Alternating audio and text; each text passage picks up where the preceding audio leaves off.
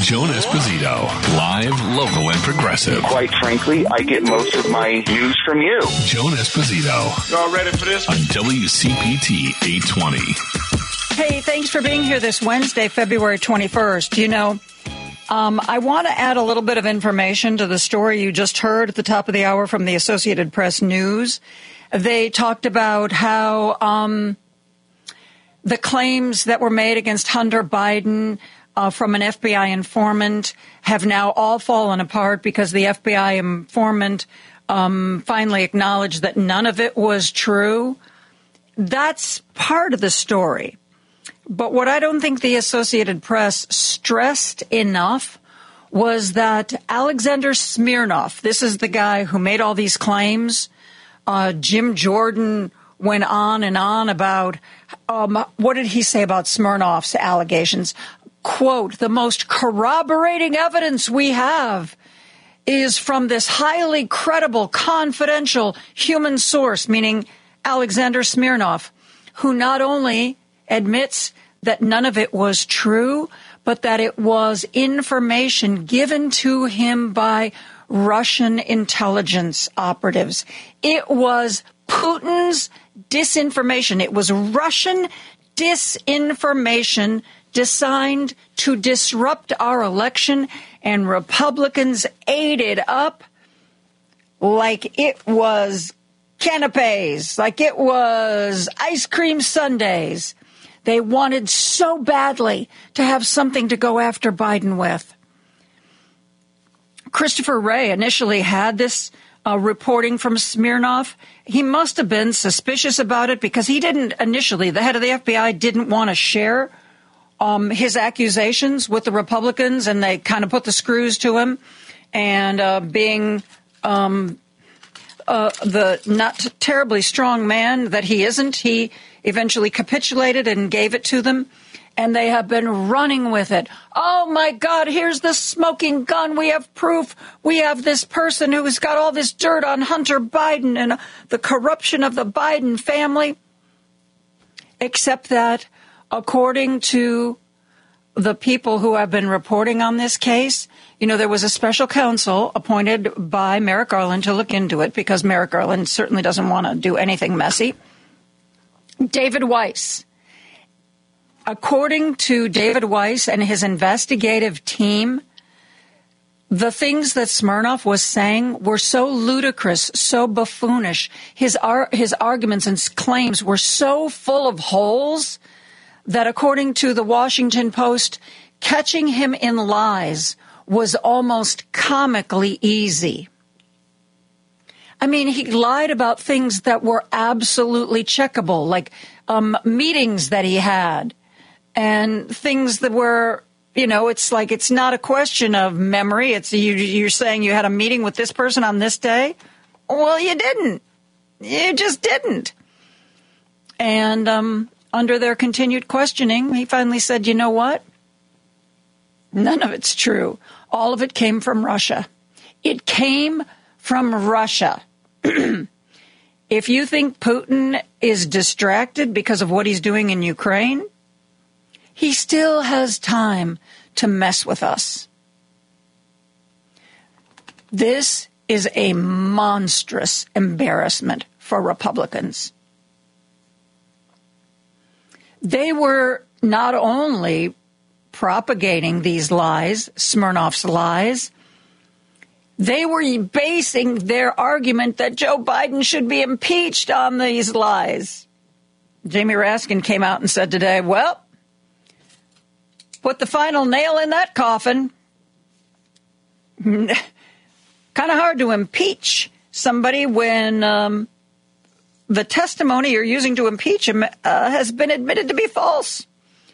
Worse than just being false. This is just, this isn't some Republican dirty trickster who um, tried to falsify things or make things up. This is a guy who was fed disinformation from Russia and passed it along. And Republicans ate it up. They ate it up, they ran with it, and it has now exploded in their faces. Couldn't happen to a nicer bunch of people.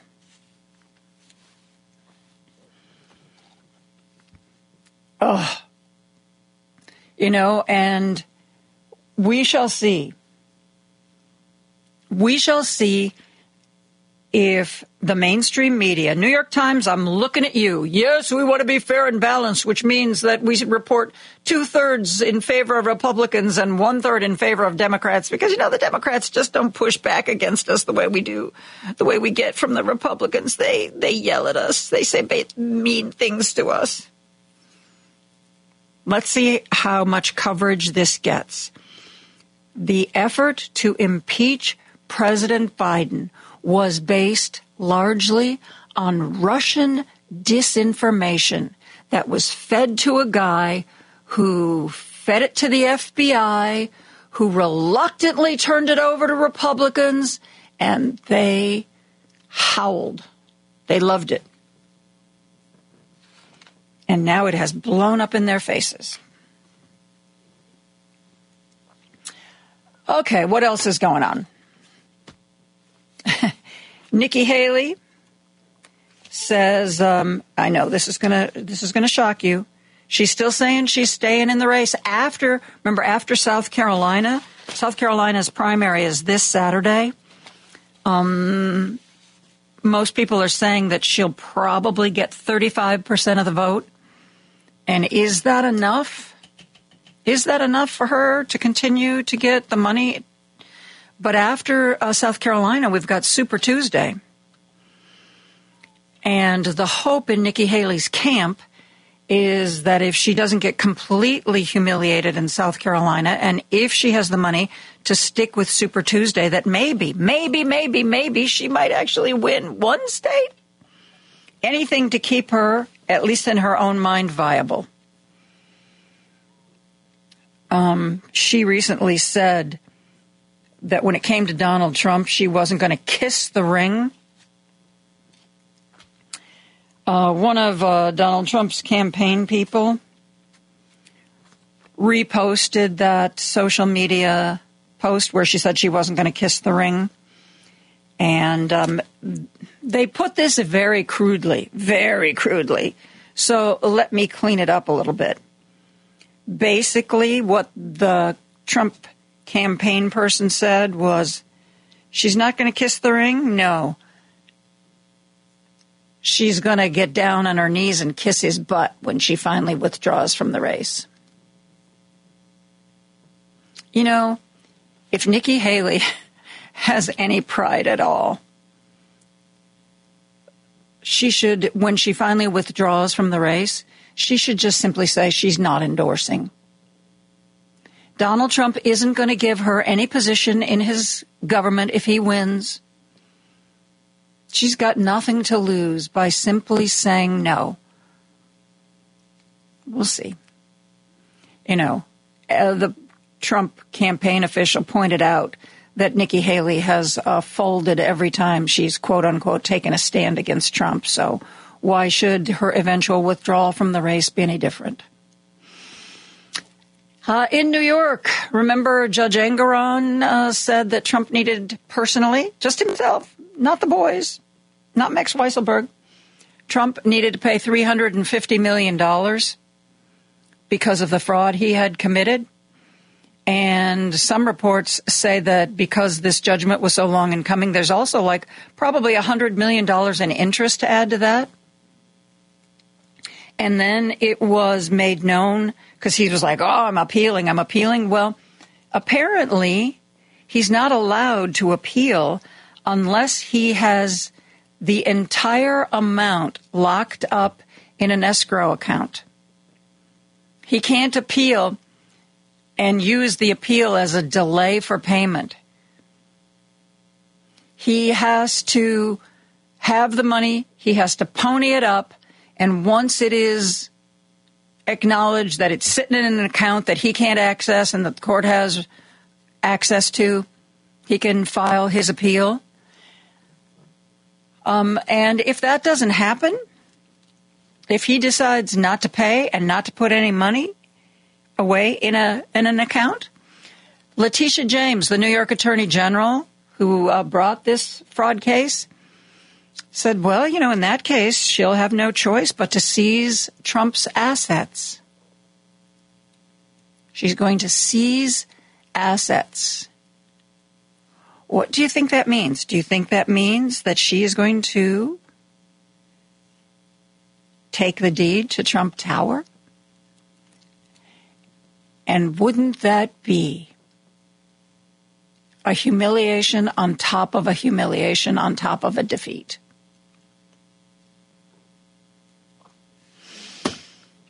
One last note you knew it was coming.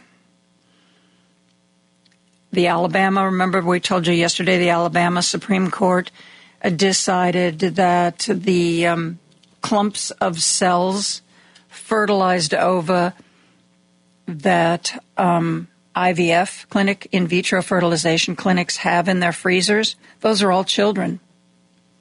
Those are all children. And here's the fallout today. The University of Alabama at Birmingham Health System, huge medical complex, by the way, University of Alabama at Birmingham Health System has paused in vitro fertilization procedures following an Alabama Supreme Court decision due to fear of criminal prosecution and lawsuits, a spokeswoman said there is not going to be any in vitro fertilization in Alabama because of this Supreme Court ruling.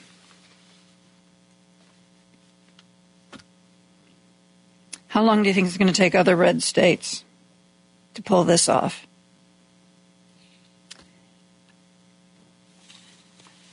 Well, I guess if there's a silver lining, it's that they are really letting the radical parts of their agendas, they're, they're letting their freak flag fly. They're not hiding it. Donald Trump is talking about, you know, creating uh, detention camps in the United States. Going to use the military for mass, mass deportations, going to gut the civil service, going to get out of NATO. They're not hiding it. They're not hiding it. We know what's at stake here. And um, I believe it is this Saturday. We're going to talk to Joel Ostrow later, but I believe it is this Saturday that marks two years for the Russian invasion of Ukraine. Two years. And we can't seem to get any support to them anymore. The White House issued a statement today accusing Speaker Mike Johnson of putting his own internal politics above the safety of the American people. Because anybody with a brain knows Putin isn't going to stop with Ukraine. Donald Trump is looking a lot like the start of World War III. But hey, that's not what Fox News says, and the people who only watch Fox News think he's the second coming. Uh, there is some Wisconsin news we want to share with you. We are going to take a real quick break and uh, be joined by Heartland Signal reporter Richard Eberwein when we come right back after this. Joan Esposito, live, local, and progressive on WCPT 820. You know, you think Republicans would have learned their lesson after Dr. Oz in Pennsylvania. Remember Dr. Oz, who had that big, huge, monstrous, expensive New Jersey mansion? But because he wanted to run as the Republican nominee for Senate from Pennsylvania, Dr. Oz said, Oh, no, I don't really live in that big mansion. Uh, no, uh, my wife and I, we live with uh, my mother in law who lives in Pennsylvania. Well, uh, the Republicans did not learn that people uh, don't like that idea of a carpetbagger coming in, so they're um, they're doing it again. Uh, the Republican Party in Wisconsin looks like they are going to be solidly behind a U.S. Senate U.S. Senate candidate for Wisconsin, uh, who actually lives in California. Oh, but he's rich, so you know that that's that's what Republicans really really love. Richard Eberwein wrote about this soon-to-be Wisconsinite Senate candidate and is here to tell us about his reporting. Hey, Richard, thanks for being here. Yeah, thanks for having me, Joan. So, give me the gist of what's of who this guy is and where he lives and why the Republicans in Wisconsin seem to think that he'll be a good candidate for them. Yeah, so Eric Hovde announced his U.S. Senate campaign yesterday in Wisconsin, and that's interesting because he owns a $7 million mansion in the Emerald Bay area of Southern California in Laguna Beach. Um, he purchased this home in 2018 after he decided not to run for the U.S. Senate in that year against Tammy Baldwin. Um, Hovde, Hovde also owns a $2.8 billion bank in California, and he was named a uh, one of the most influential people in Orange County a few years ago as well. So, very interesting that he is now the frontrunner for the Republican ticket in the U.S. Senate race in Wisconsin. Do we even know how much time he spends in Wisconsin? What's does he have a mother-in-law? What's his uh, what is his claim to being so, a legitimate Wisconsinite?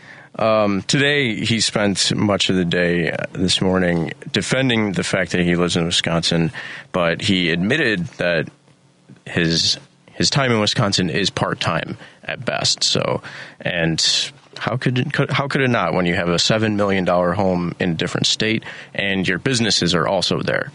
Um, he's paying seventy thousand dollars annually in property taxes for this home in California. Interesting, interesting. Um, and would you say that, I mean, with Dr. Oz, I think the Republicans were continuing uh, this attitude that if, if somebody's rich, check that box. And if somebody has name recognition, check that box. I think that's how we got their nomination for Herschel Walker. I think that's why we have Steve Garvey running for Senate and, you know, maybe he's mad. Maybe he wanted that um, California Senate slot for the Republicans that Steve Garvey seems to be rel- reluctantly occupying. I mean, we've seen this kind of thing over and over again.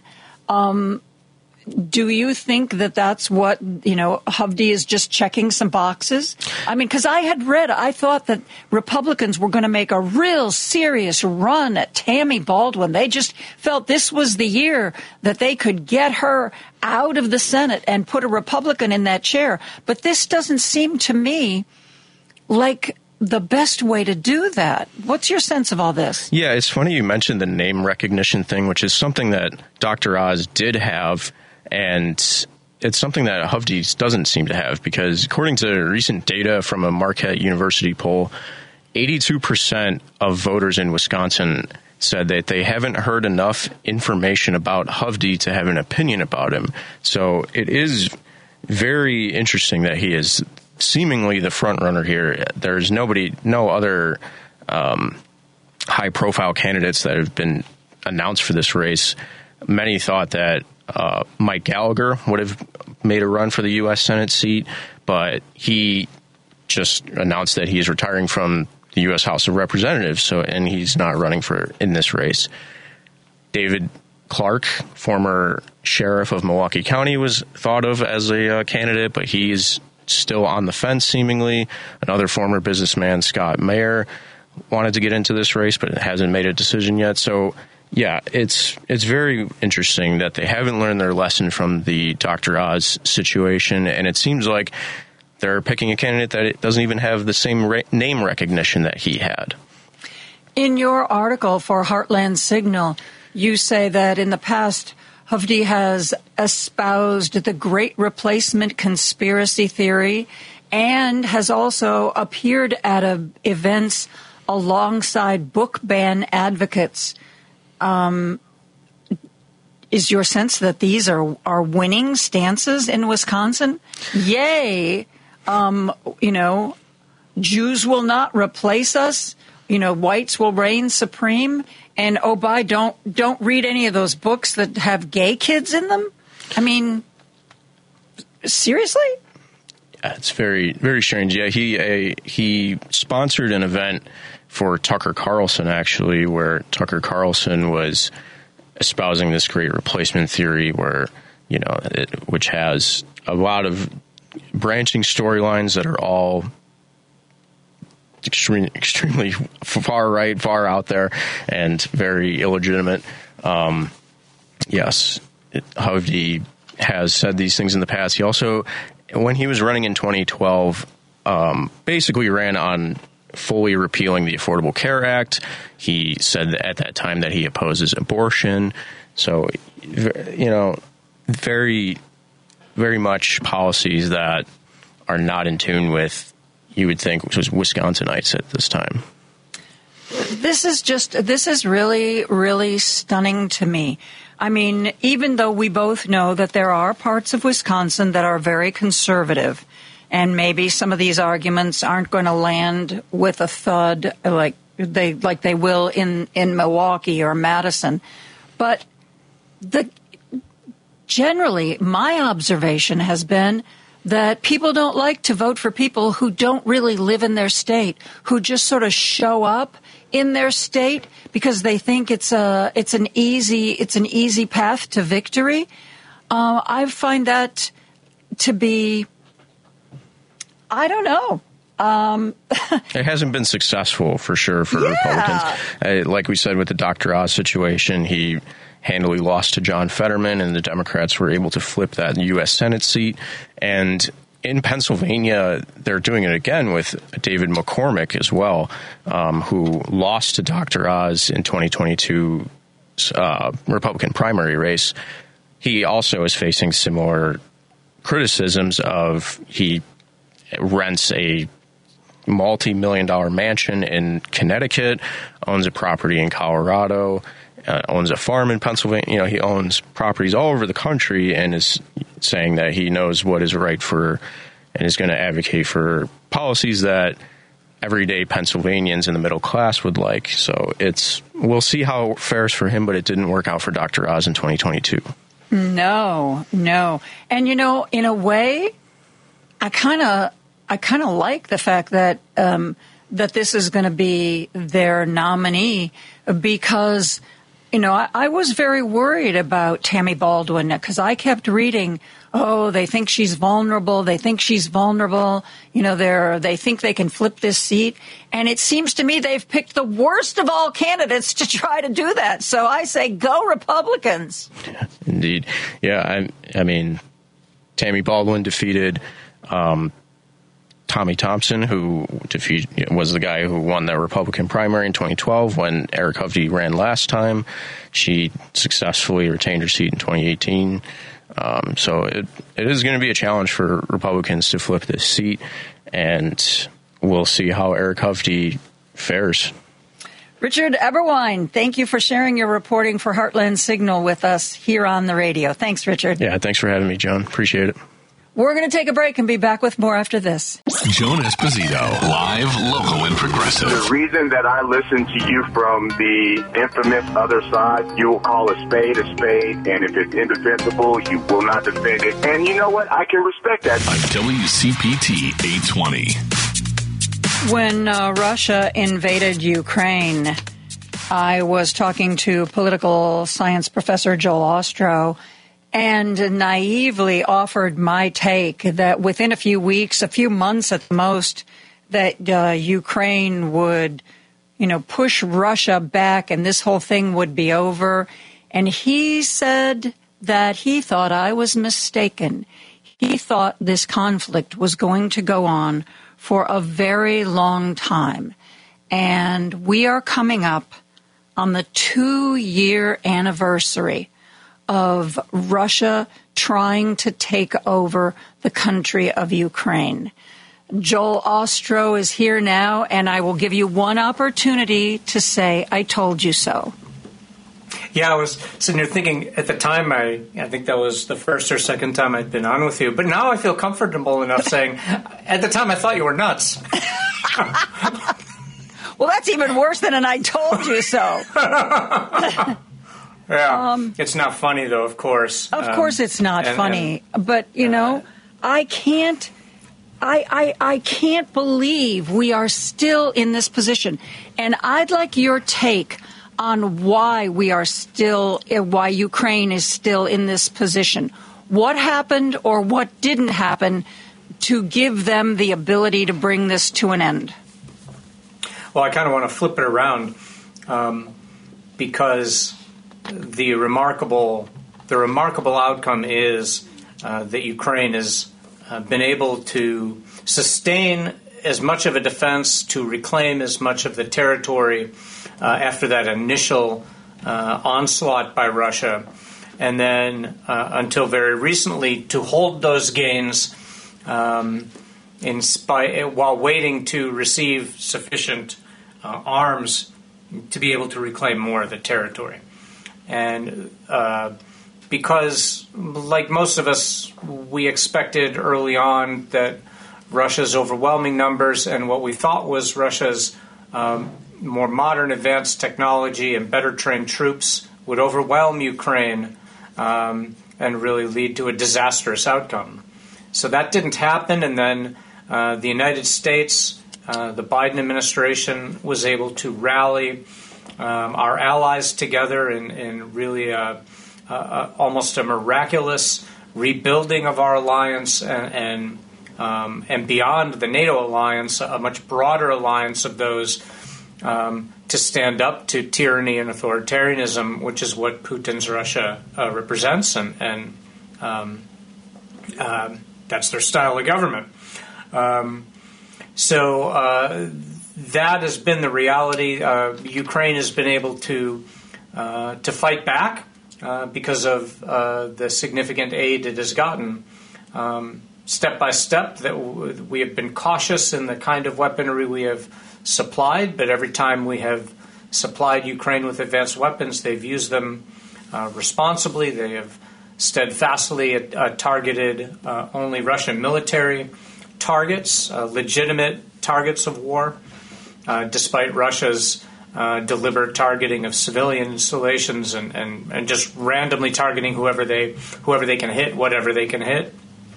Um, and so that has emboldened uh, the United States and, and, others of Ukraine's allies to supply more and more advanced weaponry um, until very recently. Uh, and and um, we are already beginning to see uh, the tide turning on the ground into Russia's favor as a result of uh, the f- extreme right wing, which is the Republican Party in the United States, um, doing Putin's bidding.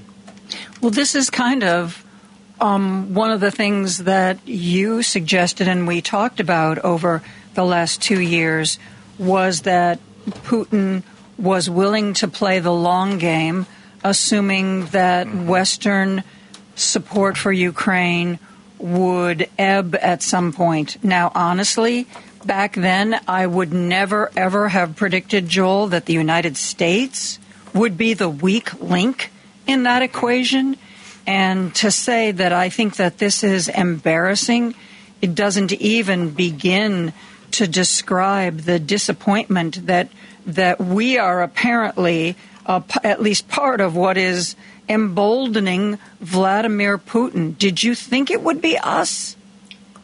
Um, I, I, sort of worried that the entirety of the Western uh, coalition would suffer from fatigue and, and uh, except for the United States, it's been the opposite, and maybe maybe because of the United States um, becoming again um, an unreliable ally. And let's be clear, it's not the United States that's become an unreliable ally. It's the Republican Party under uh, the um, not, I, I, don't want to use the word leadership, but uh, whatever you want, the tyranny of Trump uh, that that has made the United States unreliable uh, as as a leader of of the free world.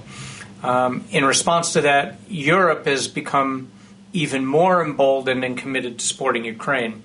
Uh, Denmark is just the most recent example announced that it was sending all of its artillery to Ukraine, um, and then would uh, procure for itself um, uh, arms to rearm itself. But but everything it has in its stockpile now, they're sending to Ukraine.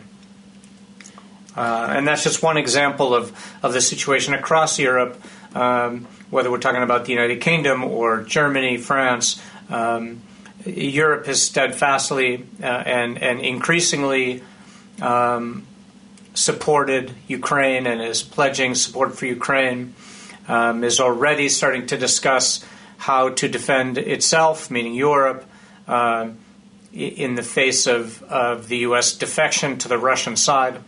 Um, and I really don't say that lightly. Uh, that is really where the Republican Party at. It's entirely caught by the Kremlin. It's been brainwashed and, and, and made to do the Kremlin's bidding.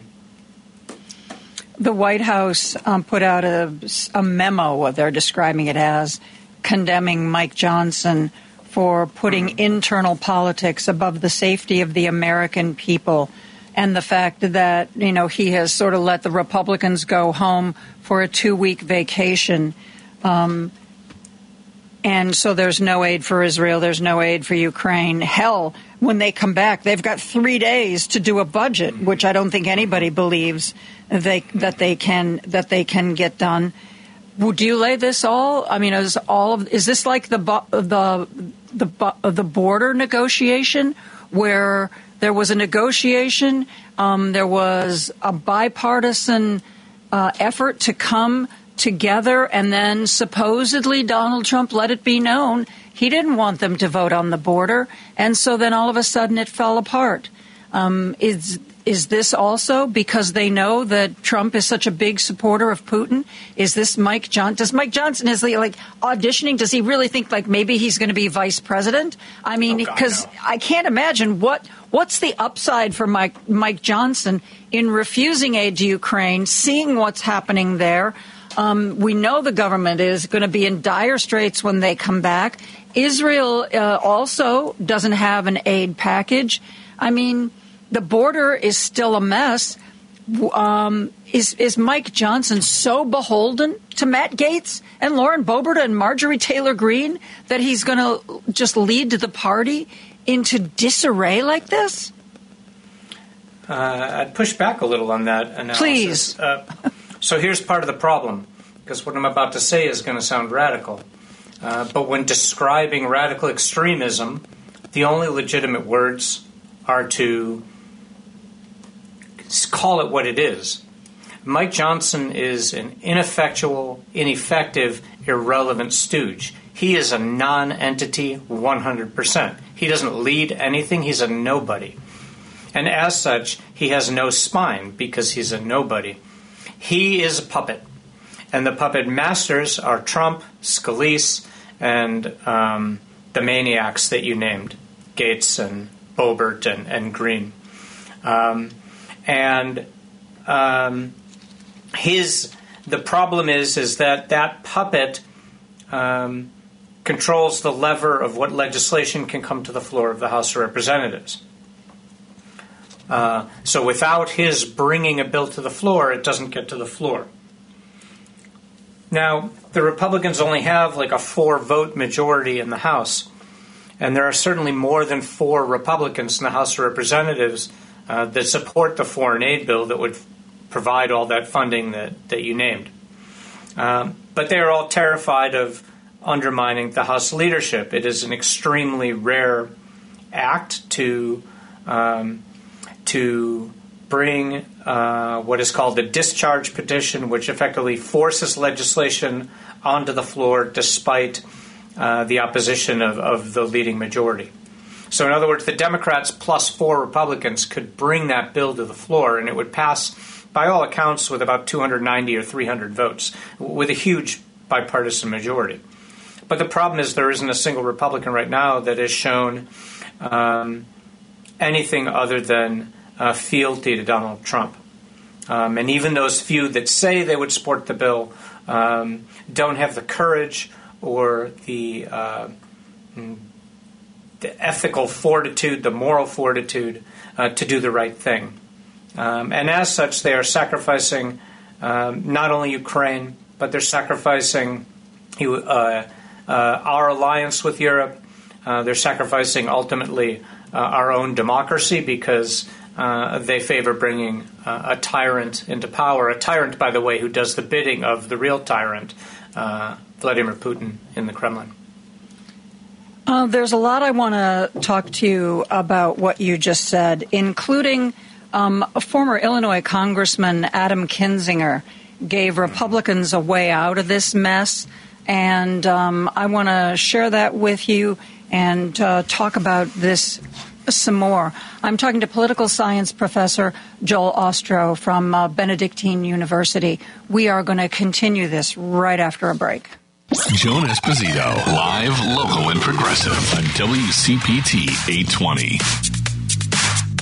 Speaking to political science professor uh, Joel Ostrow from Benedictine University, we are talking uh, about the problems going on right now in our very own Republican Party and an utter inability uh, to come together to do pretty much anything aid to Ukraine, aid to Israel, aid to Taiwan, uh, a new budget. Uh, border control measures, immigration measures, uh, none of the none of the above. Now, Joel, Adam Kinzinger every once in a while posts a little video with his Substack, and recently he was uh, talking about this this inability to fund aid to Ukraine, which he, of course, is a staunch supporter of. And he said, all it takes is three or four Republicans Right.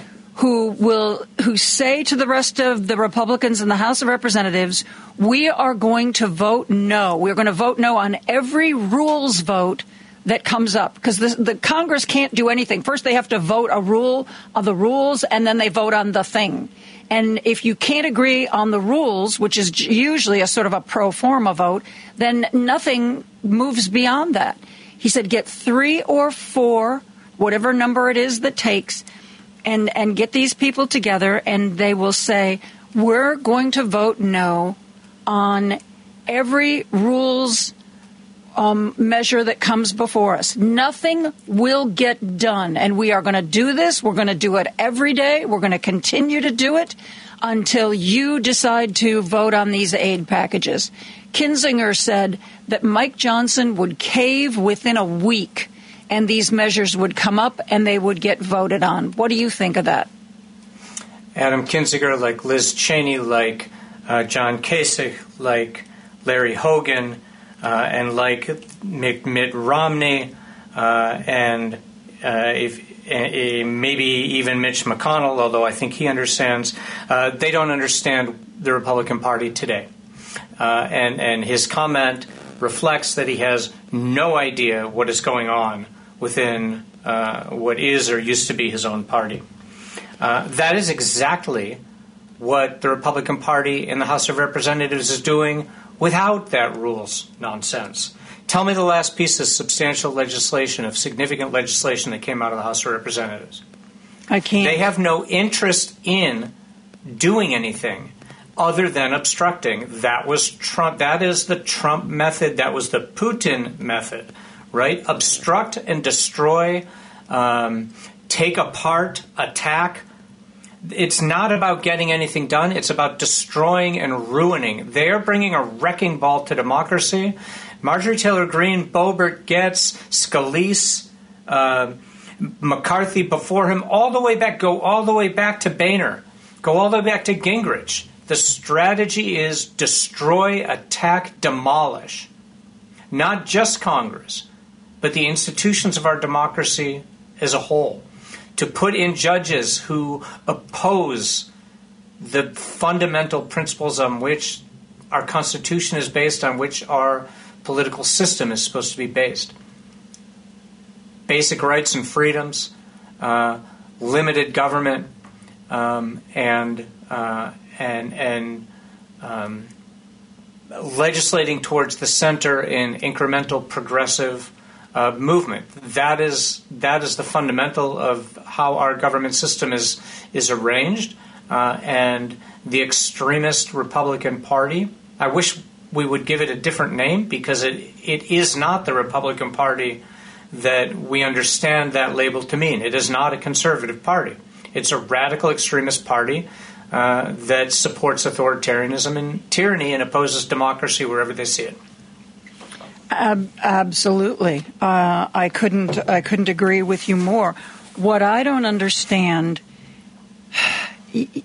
Are you saying that even the the silent Republicans who are very upset that we're not funding uh, Ukraine are they're among this group that is so terrified that they that's why they're remaining silent? You know, you, they value I, power more than getting anything done, Joan. Because if they valued getting something done, they would agree with the Democrats to uh, bring a discharge petition, uh, bring a speaker to the floor who would get stuff done in the House um, in a bipartisan way. Uh, while leaving a Republican, one of those Republicans, as Speaker, and largely leaving committees with Republican majorities.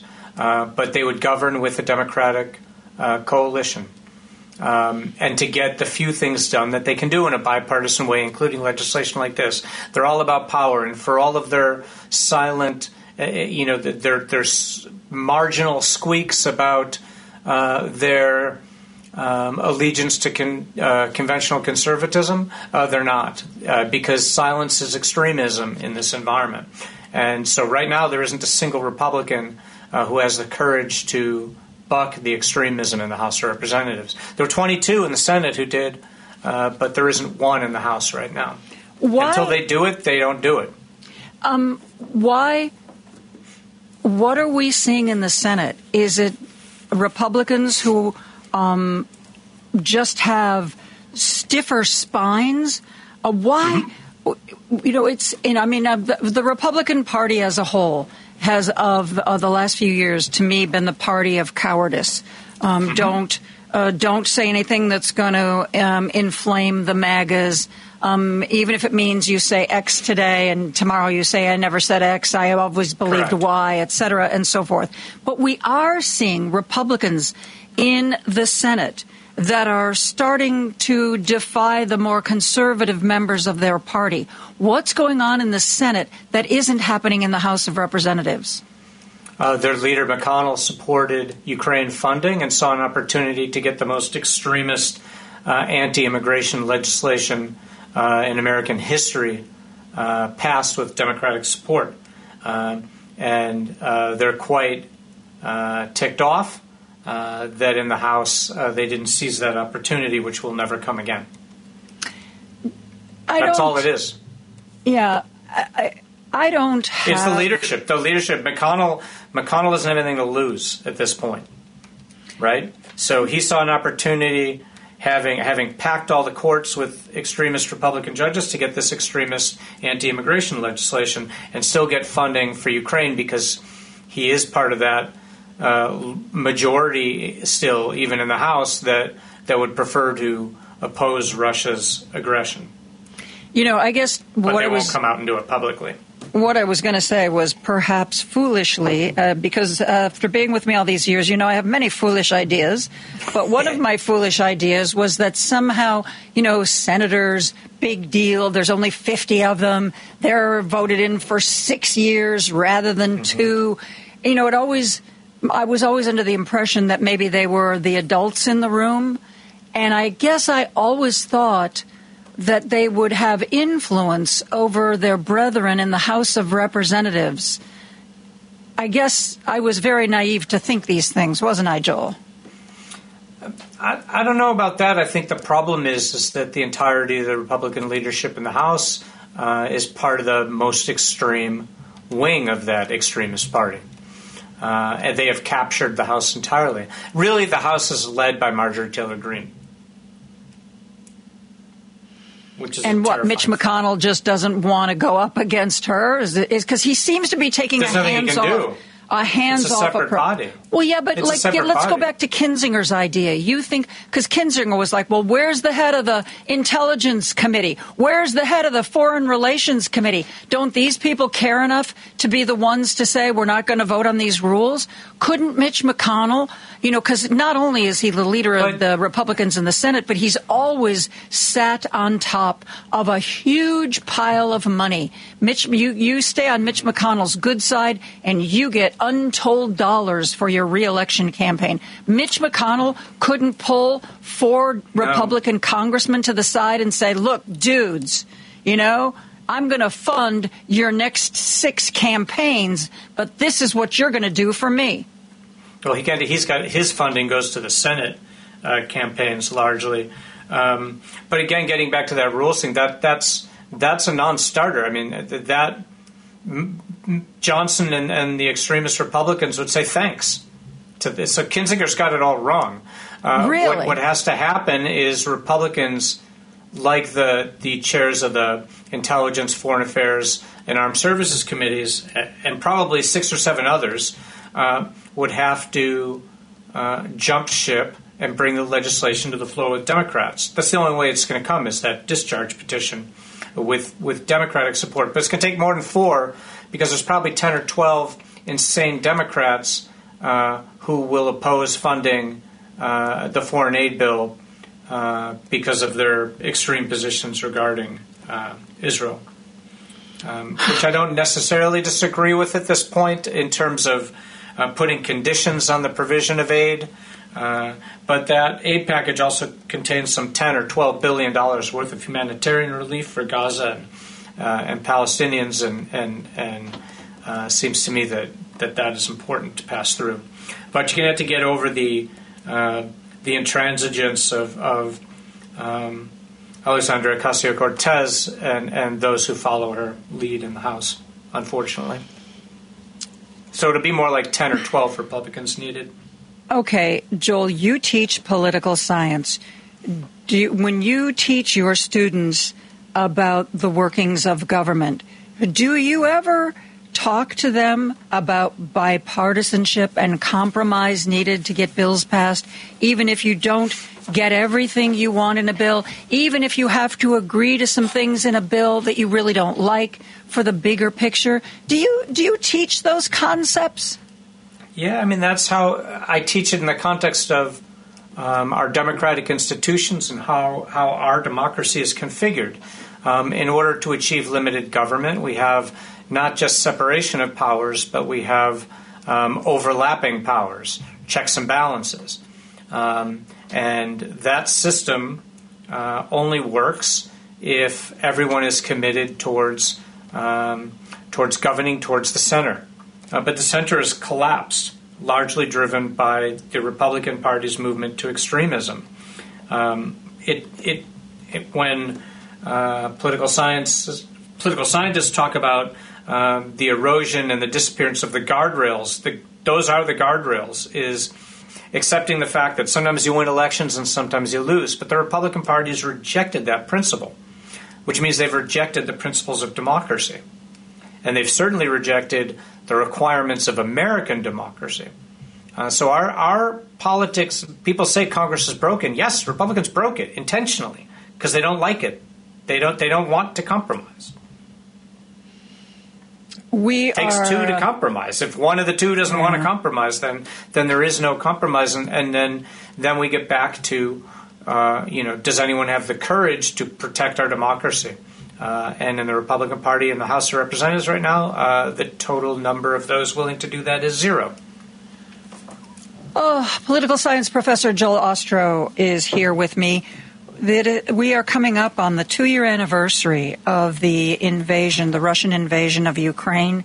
We are going to talk more about this. Uh, Joel, when we come back, the U- Ukrainian ambassador, Oksana uh, Markarova, was uh, on CNN last night talking uh-huh. about what her country needs. When we come back after the news, I'm going to share that sound with you, and Joel and I are going to continue our conversation right after this.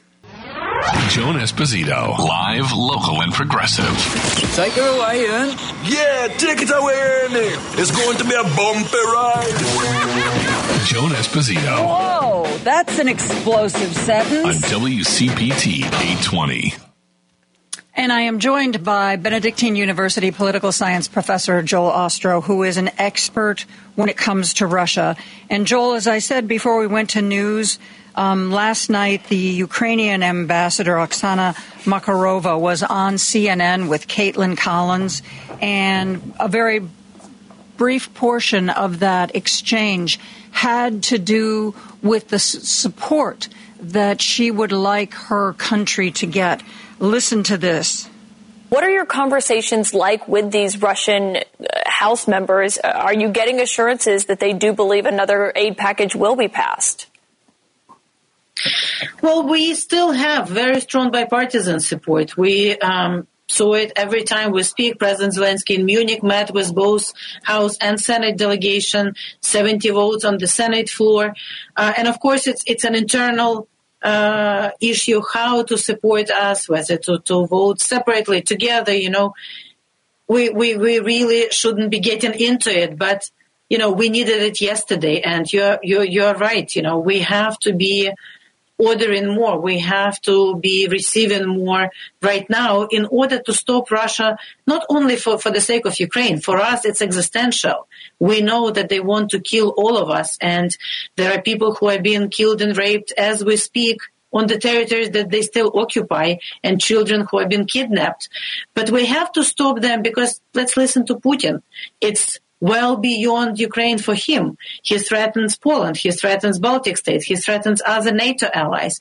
He threatens anyone who believe in the same values, freedom, democracy. I think um, she made some really good points that I'm starting finally to read about, Joel, in the mainstream media, which is um, however you feel about Trump or Biden or whatever – don't be fooled by Vladimir Putin. And don't mm-hmm. think if he is allowed to overrun Ukraine that that will be the end of it, that that will satisfy him. Um, the people of Moldova are very nervous, mm-hmm. Estonia, Lithuania, and as you mm-hmm. just heard, uh, you know, Poland. the people of Poland aren't feeling pretty good mm-hmm. about things themselves. What do you think? You are the Russian expert. Give me your take on whether or not let's say he was allowed, we just decided give him Ukraine. Yeah. Would that be the end of it, Joel? Well, let's uh, first of all, um, Ambassador Markarova has a, is a, a, terrific voice and a strong voice. Um, she's a wonderful diplomat. And uh, I liked Kaitlan Collins' little slip there. I don't know if you caught it. Yes, I did. Asked about the Russian members the of the House. Uh, pretty accurate. Um, and and uh, Putin knows that that through years and years of propaganda and misinformation, um, uh, aided and abetted by uh, the Tucker Carlsons of the world and Fox News, um, have successfully brainwashed um, the Republican supporters uh, among the American electorate and and uh, most of the uh, uh, elected officials in the Republican Party from the federal level down to the local level. And what that means for sure, this has been a, a concerted and deliberate campaign by Putin uh, really since he, he took power. Um, and anyone who thinks that uh, Russia would stop at Ukraine, um, uh, they already haven't stopped at Ukraine. Uh, they've infiltrated the United States. Hmm. Um, they have affected the political configuration in most of Western Europe, where extreme right wing parties have gained in strength. Uh, they've gained in strength because they're allied with his own extreme right wing party in Russia. Um, they've already captured Hungary. Uh, you can see the rise of the extreme right everywhere from Germany and France to uh, really all of Europe. Um, and, and that campaign will, will certainly not lighten. Um, uh, whether they would, what would, what American capitulation to Russia's uh, authoritarianism would mean is uh, largely that uh, Russia would see that it could do as it sees fit. Um, and whether that would mean uh, militarily threatening any of those uh, states that are currently our allies, whether we're talking about the Baltic states, Estonia, Latvia, Lithuania, uh, or further out to Poland or Finland, um, you know, it's hard to know for sure. Uh, the signal of Russia's strength and America's weakness would um, reconfigure international politics around the globe um, and and uh, be catastrophic for our economy and for Europe's economy because uh, that that realignment um, uh, would be would be would run very deep. The flip side of that is not only is arming Ukraine in our political and security interests, it's in our economic interests. Uh, where do you think that $60 billion is going to be spent? It's not going to Ukraine. It's going to be spent on uh, Lockheed Martin and Boeing and and McDonnell Douglas and and um, you know Pratt and Whitney and, and and the various defense contractors that that make ammunition and, and make the tanks and make the airplanes and the engines and and all of the other uh, munitions and, and armaments that that would uh, that would fall under that 60 billion. In other words, American manu- weapons manufacturing would would jump. Um, well, that's the argument that Mitch McConnell made months ago. Like, like mm-hmm. he was like, people, this this whole thing is a win-win. We have another country with boots on the ground fighting our greatest enemy and we're giving them all of our old stuff and we're buying new stuff with this money. Mm-hmm. Like what's not to like about supporting Ukraine? And yet that in, that argument seems to have fallen on um, deaf ears. Correct, because their interests are different. The Republican Party isn't doesn't share what we identify as America's interests. And and the Republican Party sees a victory on the part power of and self-interest, power and self-interest, and and Trump's self-interest, unfortunately, because he's captured that party. So if you think J.D. Vance is operating in America's interest, you're out of your mind. Uh, he's yeah, operating really. out of his own self-interest and and and um, the fealty to Trump's.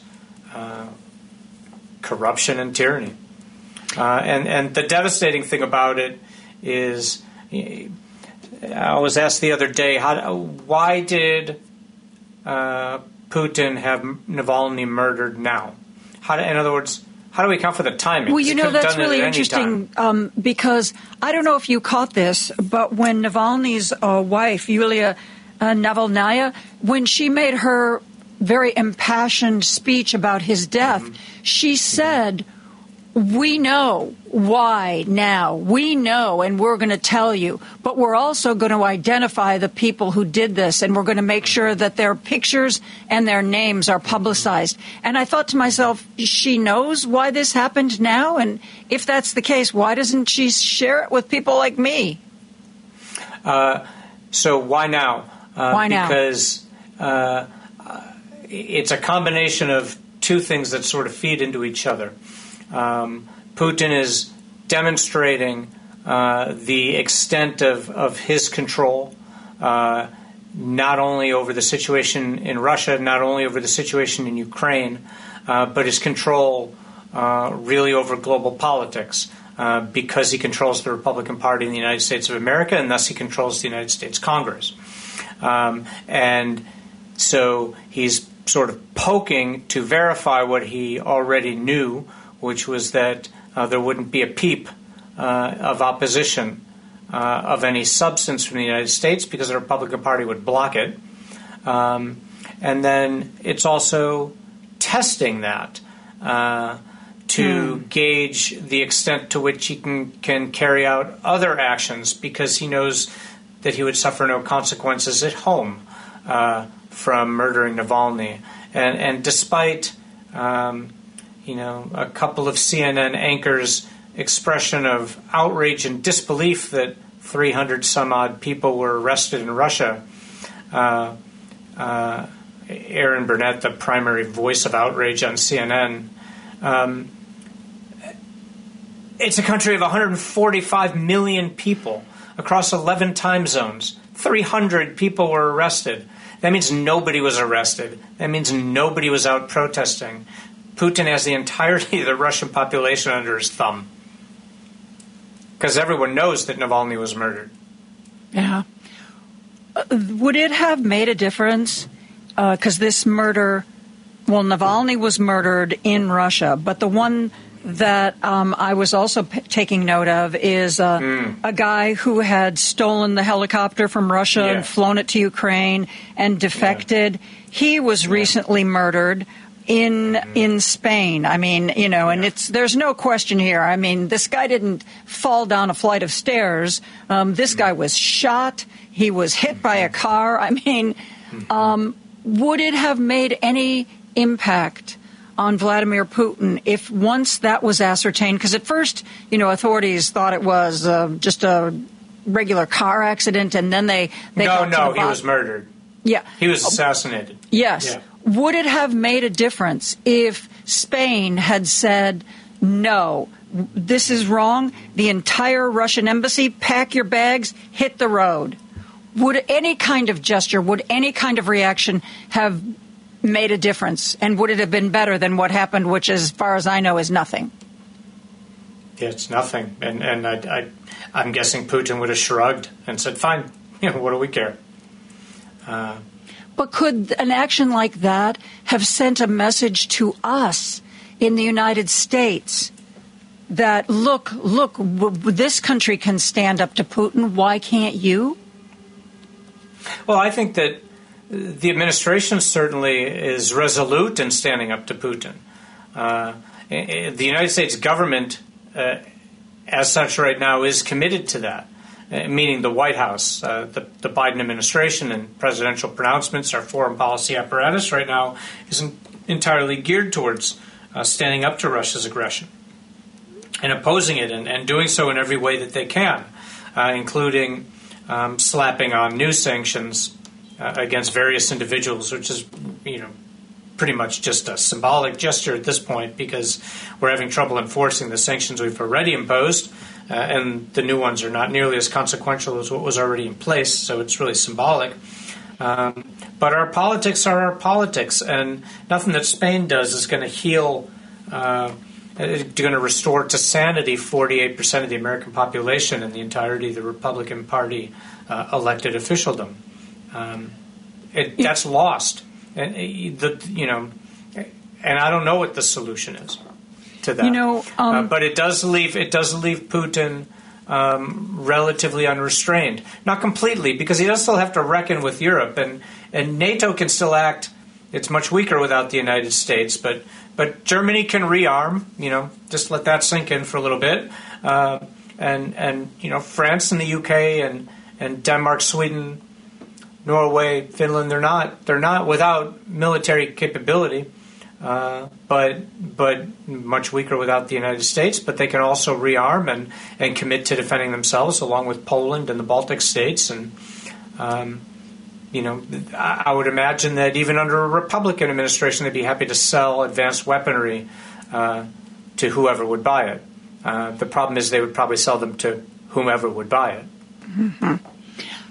We have a Republican Party that is beholden to Trump, even though when you look at the numbers of people in this country and how many are really die-hard, um, my way or the highway, no holds barred Trump supporters, that's not the majority of this country by any stretch of the imagination. It sort of feels like the tail is wagging the dog. But we have elected a bunch of people uh, who appear to be, by all accounts, completely either completely blinded by power or completely spineless or a delightful combination of both of those things. If we take a step back, those people didn't just appoint themselves to Congress. They were voted into Congress. Mm-hmm. Uh, one of the mm-hmm. things that I worry about as we approach this next election is the no information or low information voter. The person mm-hmm. who just doesn't care, finds it too depressing, or doesn't have the time to pay attention, thinks that maybe they might, they'll try to learn a little bit, maybe when it comes time to actually vote, but pretty much until then, they, they just don't want to be bothered by, by any of it. Do we have a populace that is too ignorant for democracy? I would just say brainwashed.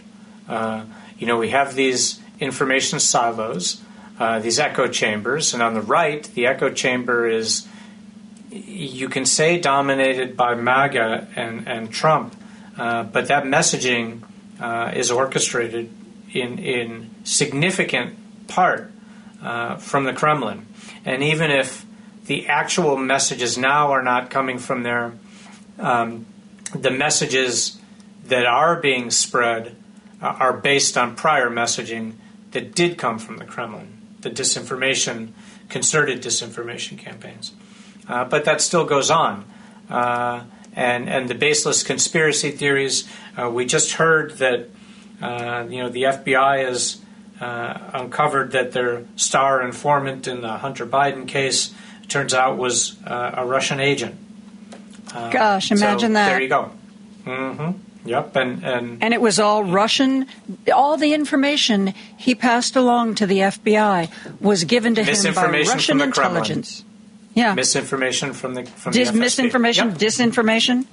And uh-huh. here's the other thing. Okay, this information was passed to the FBI. Christopher Wray initially sat on it. Christopher Wray initially pushed back against Republican efforts to share this with us, share this with us. And then Christopher Wray was like, oh, well, gosh, okay, stop asking, stop bothering me, stop filling in my inbox. Here it is. Um, and I find that I find that action on the part of Christopher Wray to be to be puzzling. I mean, if you're the head of the FBI, I would assume that you are expecting that from time to time there'll be a lot of political pressure. That doesn't mean you say, no, no, no, okay, guys, I guess you're serious about this. Okay, so then yes. I was very disappointed when I started looking at the trail of how Republicans got this uh, disinformation mm-hmm. red meat that they ran with. Yeah, I, I, agree. I can't explain it, and, and I can't explain how uh, the FBI uh, relied on this this source in quotes uh, who had who was known to have a history of making up information or spreading lies. Um, how long they knew that he was in cahoots with the FSB and, and Russia, I don't know. Um, hopefully, investigation of the FBI will and its processes will uncover that. Uh, but that's going to take an administration willing to to uh, to order that, um, and that wouldn't happen probably until after the the 2024 election. Is my guess. What do you think of the performance of uh, Merrick Garland? Um, you know, because Merrick Garland appointed the special prosecutor David Weiss, mm-hmm. who, according and this is why I don't understand why Chris Wray, even if he gave the information to Republicans, if he didn't say, guys, this looks really wobbly. Don't right. don't make this your sole or your main argument because oh, according to the Washington According to the Washington Post, when David Weiss's investigators sat down with Alexander Smirnov, they said that mm-hmm. some of what he was saying was just laughable. It was yeah. he was described as buffoonish. Yeah. Yes. Yeah. And I would be surprised if Wray didn't say that, but the Republican Party has a different agenda. Again, it's not about truth, it's not about justice, it, it's all about power and uh, undermining our democratic institutions. I say it over and over, but that's they're playing a different game, and and those who are institutionalists and, and Christopher Wray certainly is the head of the FBI as part of that. President Biden is is certainly, and, and most of the administration, and most Democrats still are. Um, you know, the, the the the Republican Party in Congress and and by the way, in state legislatures around the country, uh, they're not playing the, the traditional American political game. Their their their game is to undermine and destroy it, and they're succeeding. And that will benefit them how? Power. Power, and then presumably uh, enriching themselves. And they all think that's what gonna... happens in tyrannies. That's what happens uh-huh. in dictatorships, right? And if they allow tyranny to take that... over, they all are under the impression that they're going to be at the top of the heap. They won't be. Well, they'll, they'll be part of the top of the heap for sure.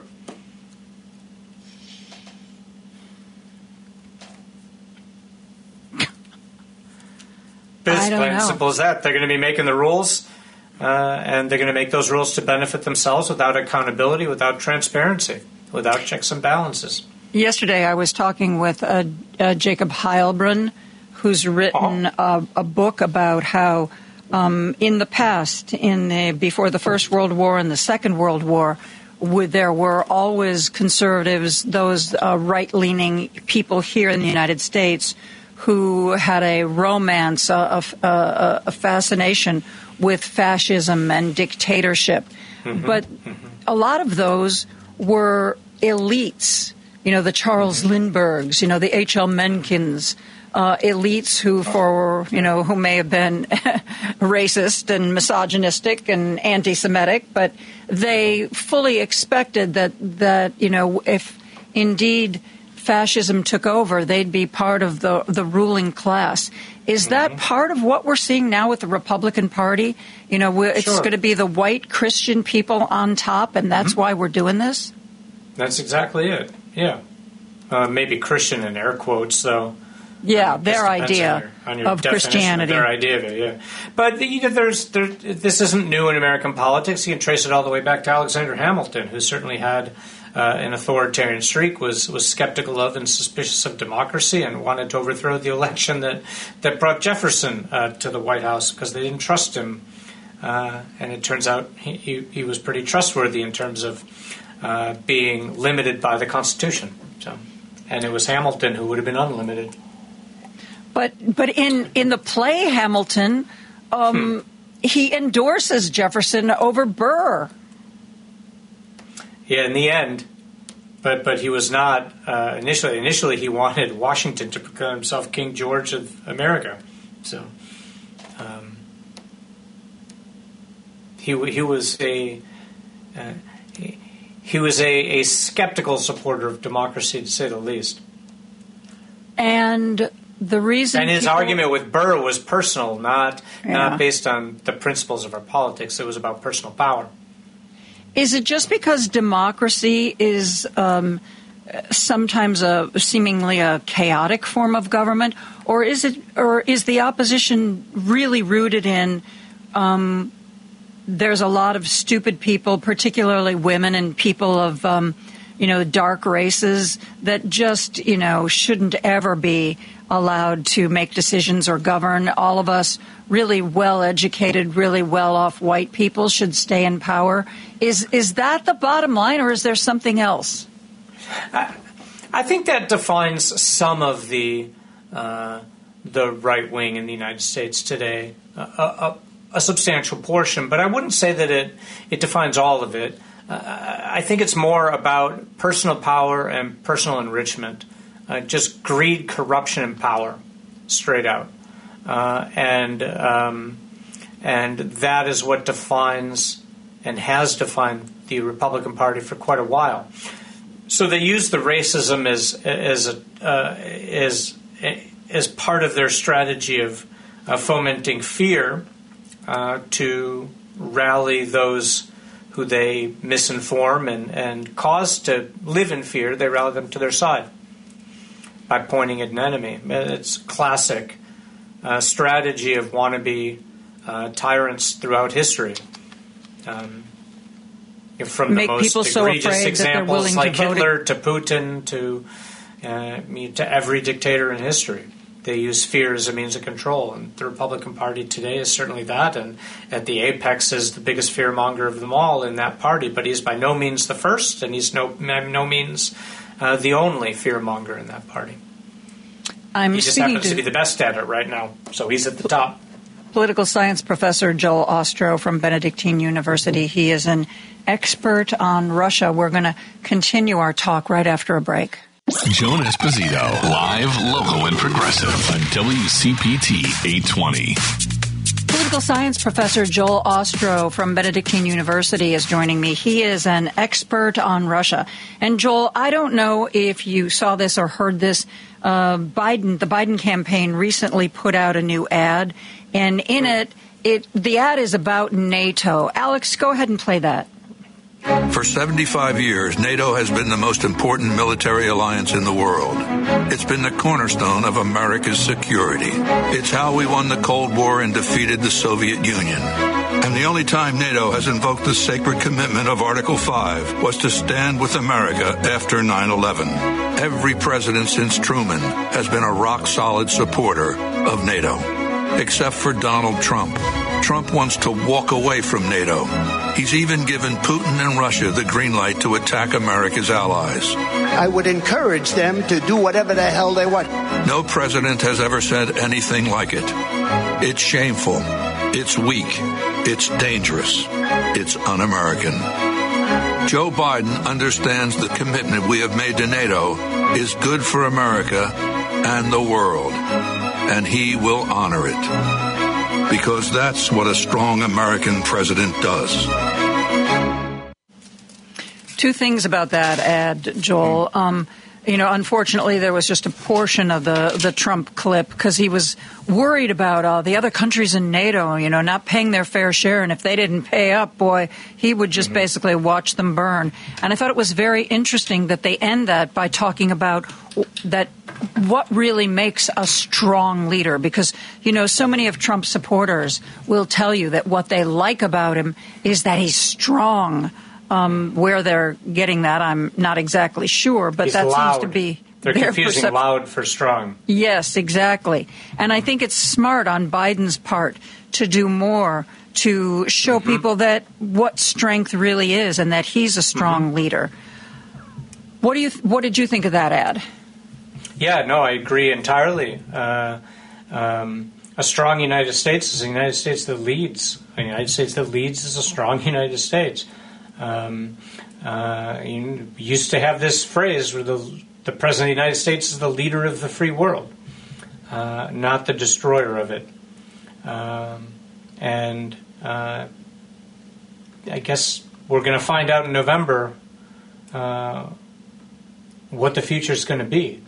Um, we certainly, you and I share the same concerns about that. And and on that on that point, the president of the United States really does matter. The president is still in charge of this country's foreign policy, um, except for where it depends on funding, and then that in our system that that relies on Congress. Although presumably, if Trump ended, you know, suspended the Constitution and and um, and changed our system the way the way the Republican Party would like to see it changed, then you know, maybe maybe all that would change too. Uh, but certainly America's role in the world would, would decline precipitously.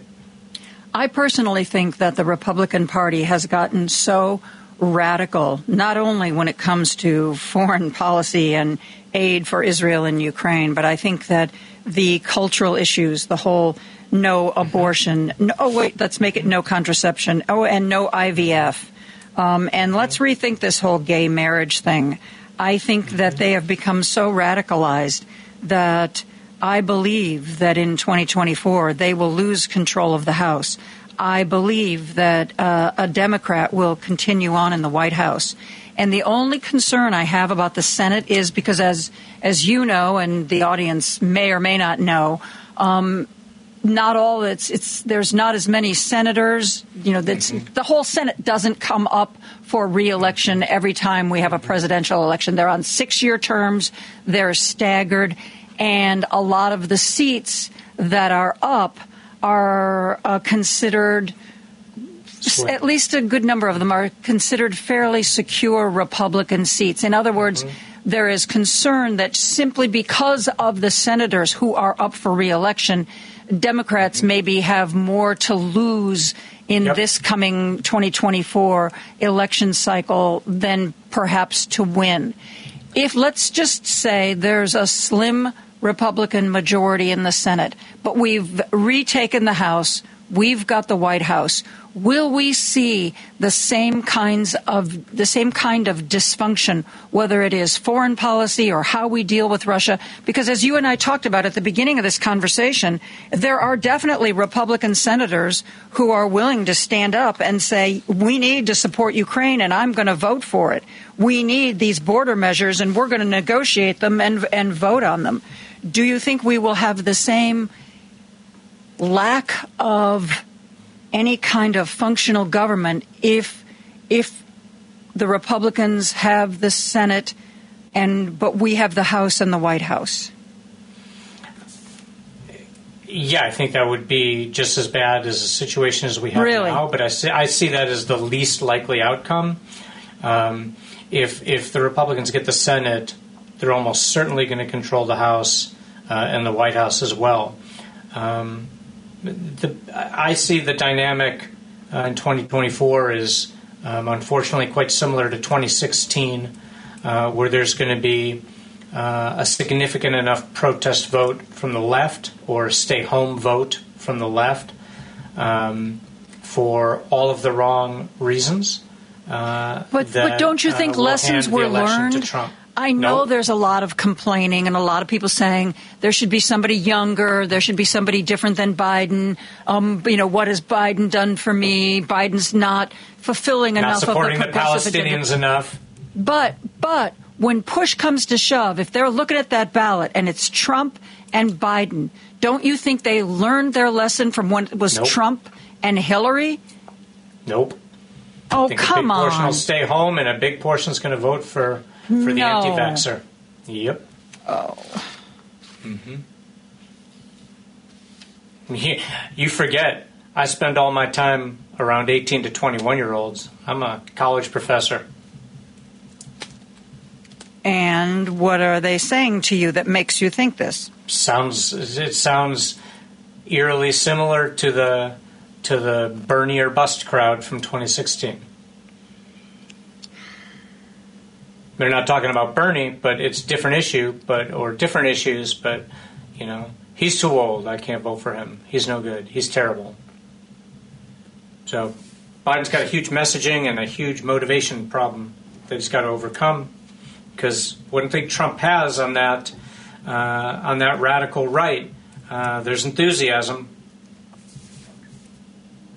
and that's a that is tough to overcome. Even if it's only 33% who are crazy wild about Trump, but I think it's more than that in the Republican Party. It's 33% of the population, but it's like 75% or 80% of the Republican Party is wildly in favor of him. Talk to me about when you mentioned third party candidate. Are you thinking RFK Jr.? or protest vote in general. Like any protest vote is taking from one of the two. Like who would that person otherwise vote for? And I think there's probably going to be more of a protest vote. It's hard to know how it'll split. It really is hard to know how it'll split, but the latest information suggests if RFK Jr. stays in, he draws much more heavily from Biden. Really? Because supposedly Trump's camp is very worried about him uh, to the point where there were rumors a couple of weeks ago that Trump people actually reached out to RFK Jr. to see if he'd be interested in being Trump's VP. Yeah, it's hard for me to see uh, hardcore Republicans voting for Kennedy. But it's quite easy for me to see the Hollywood anti vaxxers voting for Kennedy. Hollywood, and you know, those who ally with the Hollywood anti vaxxers, the Gwyneth Paltrow types, right? I don't know anything about Gwyneth Paltrow. I don't know about her vax. I just used her as a symbol. I have no idea what Oh. her stance is on anti vax, but she's kind of a nutty, lefty Hollywood type, so just throw her in there. Sorry, Gwyneth, if I threw you under the bus, but Well, I would like to think, I would like to think that we are capable of stepping back and seeing the big picture here. Um, I mean, there's a lot of time. There was a lot of time still. 2016 wasn't that long ago. Yeah, and there's a lot of time before November. Uh, uh, the, but the Biden campaign has a real hill to climb. Um, so Well, you know, the situation in Gaza, that's a no win for Biden. I mean, I don't know that he, no matter what action he takes, not that, you know, he can d- dictate terms to anybody, but I, I, I see that as just, he's, he cannot, he, he cannot make everybody happy no matter what he does or doesn't do when it comes to Gaza. Somehow people seem to think that uh, Netanyahu uh, jumps to Biden's tune, and I don't think that's the case, Joel. Nope. Nope. No. He doesn't at all. He doesn't at all. Uh, but explain that to the hard left.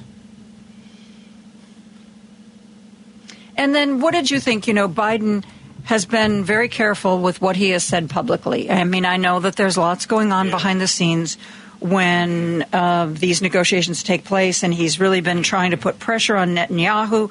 Um, and recently, almost reluctantly, he came out and said that he felt that what Israel do, was doing right now was over the top. And even that didn't win him any points because the people who really want to just have a ceasefire no matter what happens with Hamas, they made fun of him for that.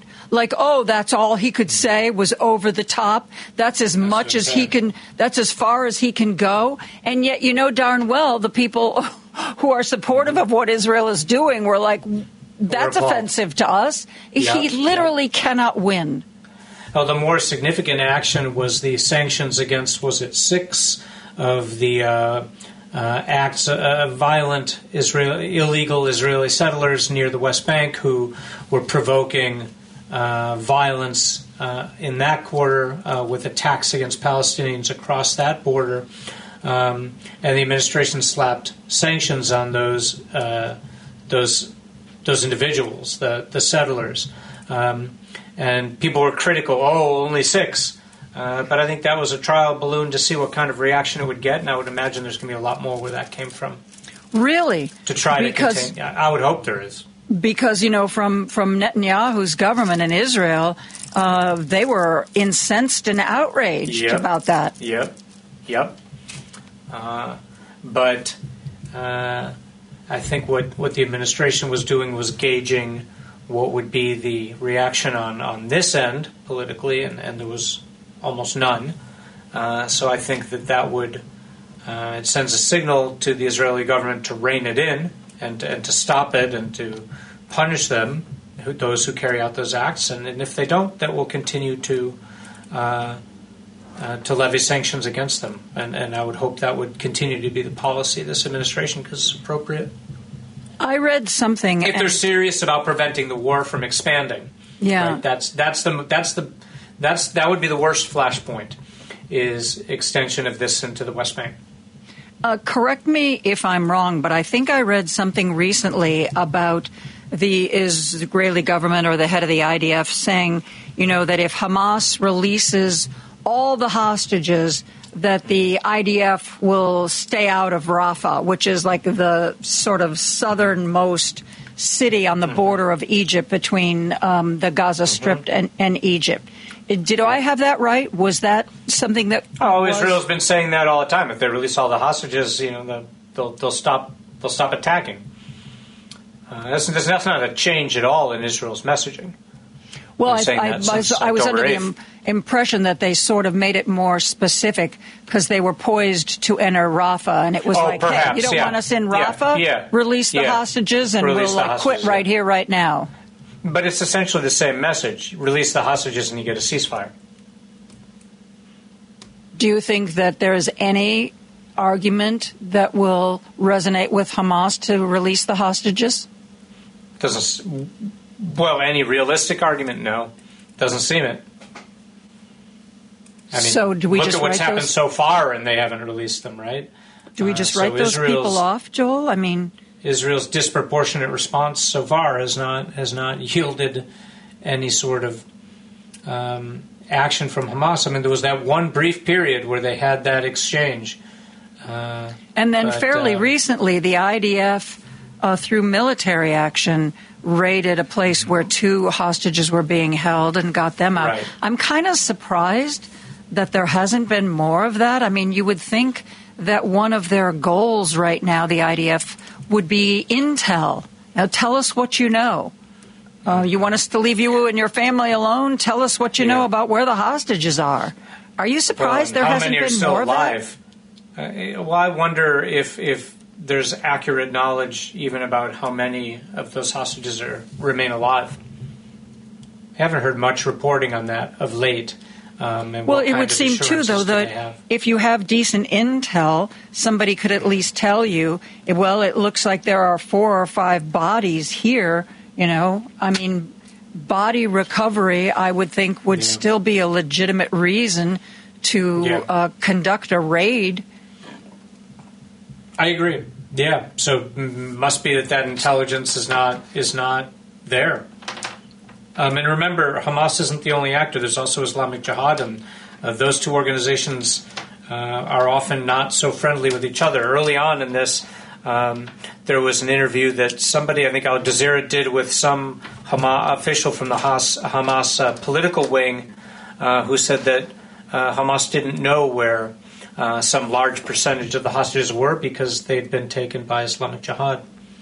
Now, let me see if I understand that correctly. You're not saying that Islamic Jihad was involved in October 7th. Oh, sure they were. Oh, yeah. They yeah, it was a joint action. Oh, yeah. Because I, I always read Hamas, Hamas, Hamas, and I haven't know. read that much about this this particular group. If they're not on the same page, why would they conduct a raid together? Uh, they're kind of different chapters of the same book, if you want to continue with that analogy, but they're not the same chapter. So, So they do we have yeah, any They, knowledge? they're competing entities with the same ultimate objective, which is the destruction of Israel. There's um, a military guy um, teaches at a at, at a military college, and he's always instructive on what the rules of war are and what um, you know what you can do and what you can't do.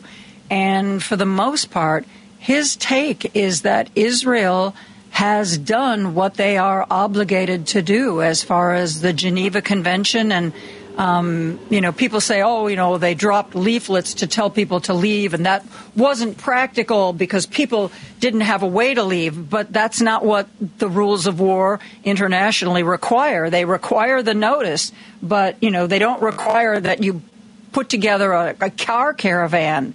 Um, what is what are your thoughts on what you see in that conflict? I, I didn't hear this individual's comments, but uh, I don't think it's possible that I could disagree with that sentiment more strongly uh, because it's factually incorrect and, and it, it's in defiance of the Geneva Conventions, which are the laws of war. Um, it is incumbent upon all warring parties at all times, uh, without exception, to A, not intentionally target civilians, and B, to not carry out attacks when uh, harm to civilians is unavoidable. Those but what two do you do when the enemy required. surrounds themselves with civilians because of the they laws of war know on that both sides. But two wrongs don't make a right. So uh, Hamas is also in violation of the laws of war in the Geneva Convention. There's no doubt about it.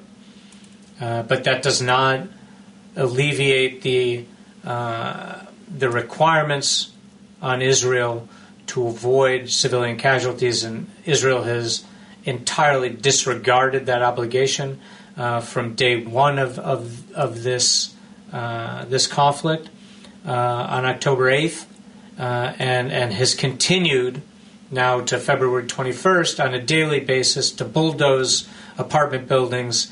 Uh, to bulldoze hospitals, to bomb hospitals and schools and markets and apartment buildings, uh, the same kind of uh, war crimes that Russia commits on a daily basis in Ukraine.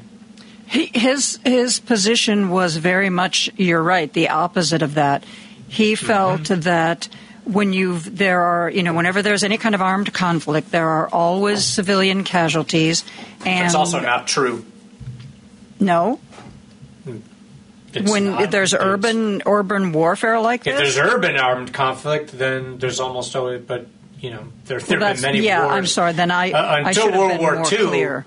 But he said in this II, particular situation in Gaza, where you have uh, a dense urban area and you also have an enemy that is hiding behind civilians and and and going to hospitals and places that they know that they will get um, at least a moral victory if they are attacked. He said that you know that doesn't mean you just you don't go after them.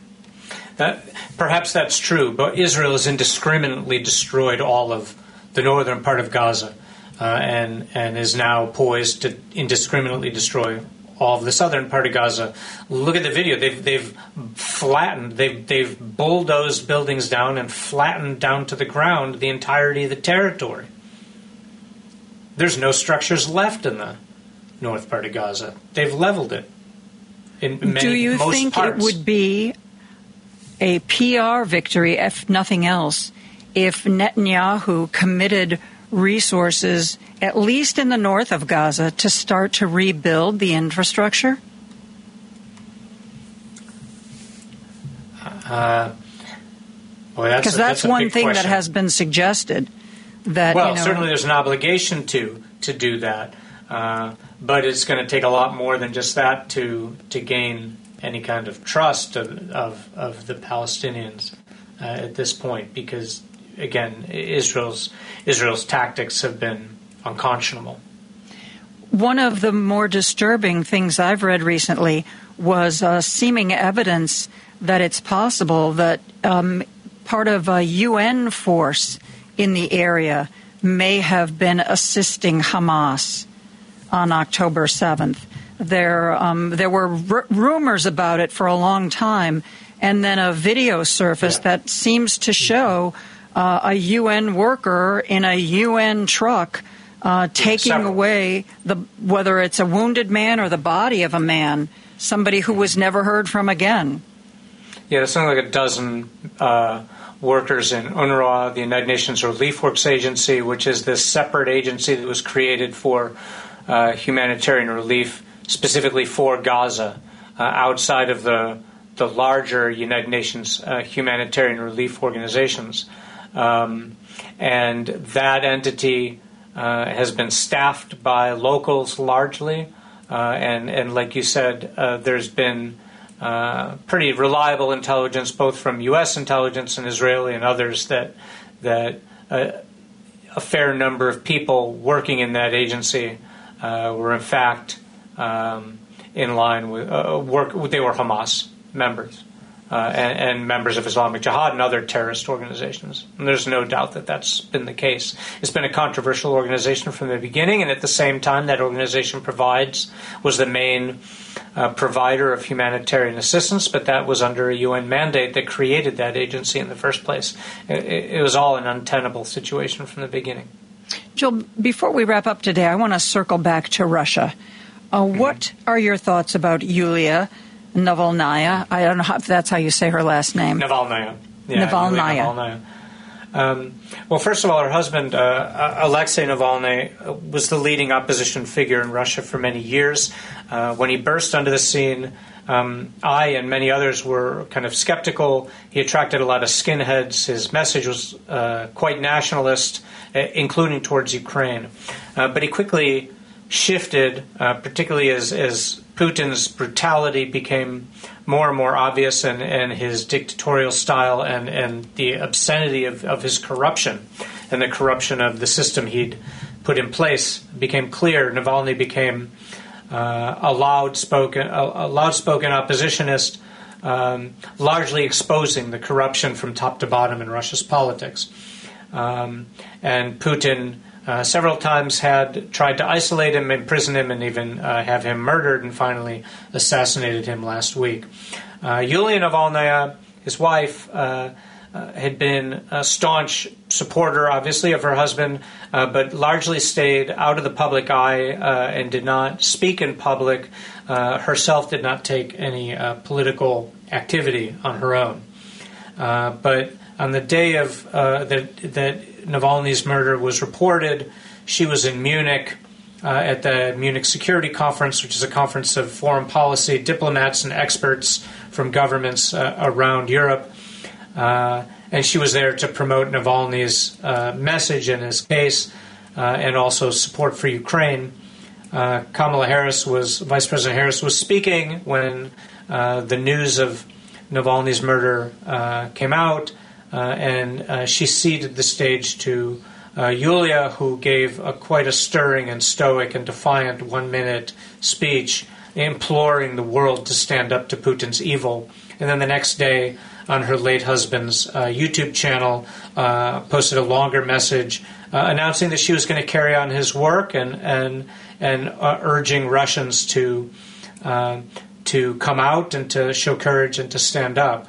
Um, there isn't any evidence that that is going to happen, but um, uh, the hope is that following in the footsteps of uh, the spouses of slain opposition leaders from uh, Cory Aquino to uh, Violeta Chamorro in Chile to Benazir Bhutto in Pakistan, uh, that maybe somehow, some way, Yulia Navalnaya can can spark uh, uh, the rise of, of uh, Russian people against this horrible regime.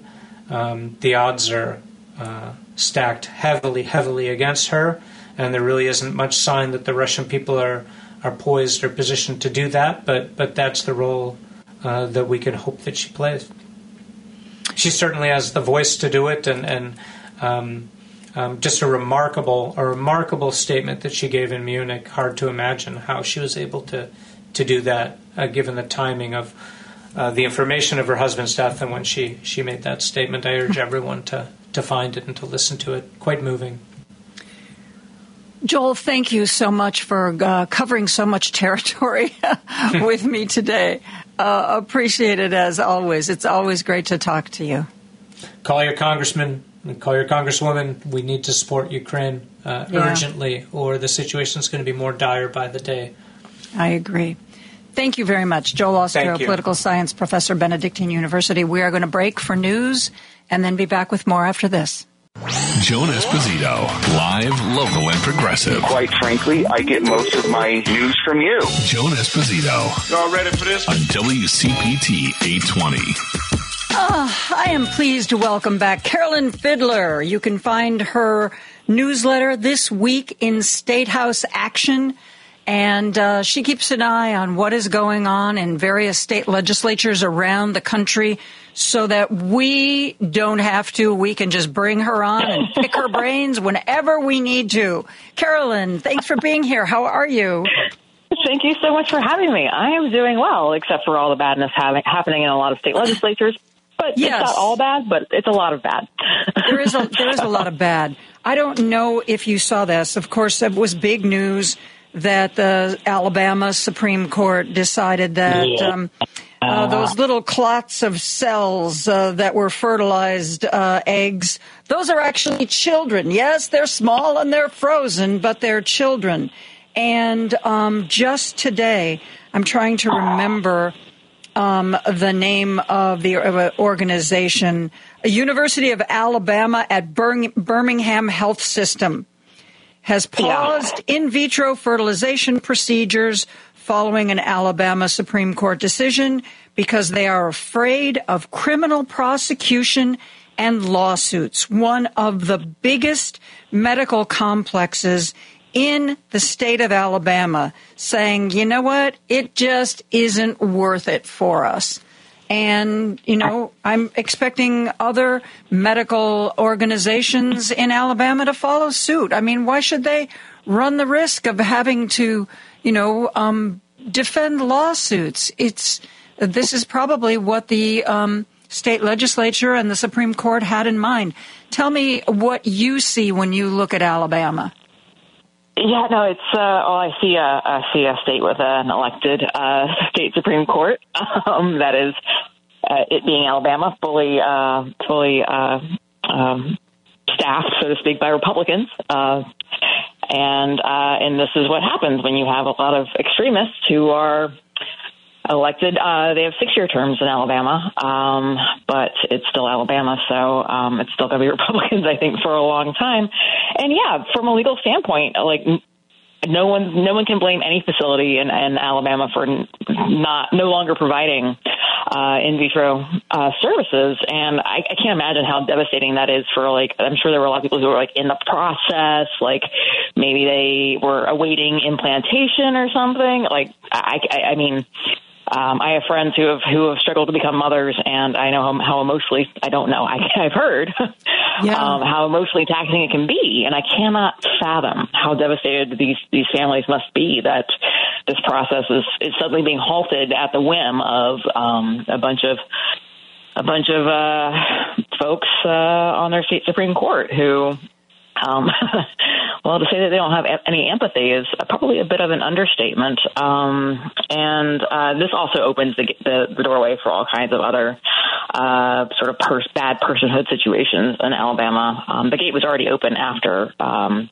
Roe v. Wade was struck down by the U.S. Supreme Court, but um, that decision plus a lot of bills we're seeing uh, in other legislatures kind of indicate how emboldened um, the uh, anti-reproductive rights uh, folks have become, despite the fact that um, it's incredibly unpopular for Republicans at the ballot box to uh, support these measures.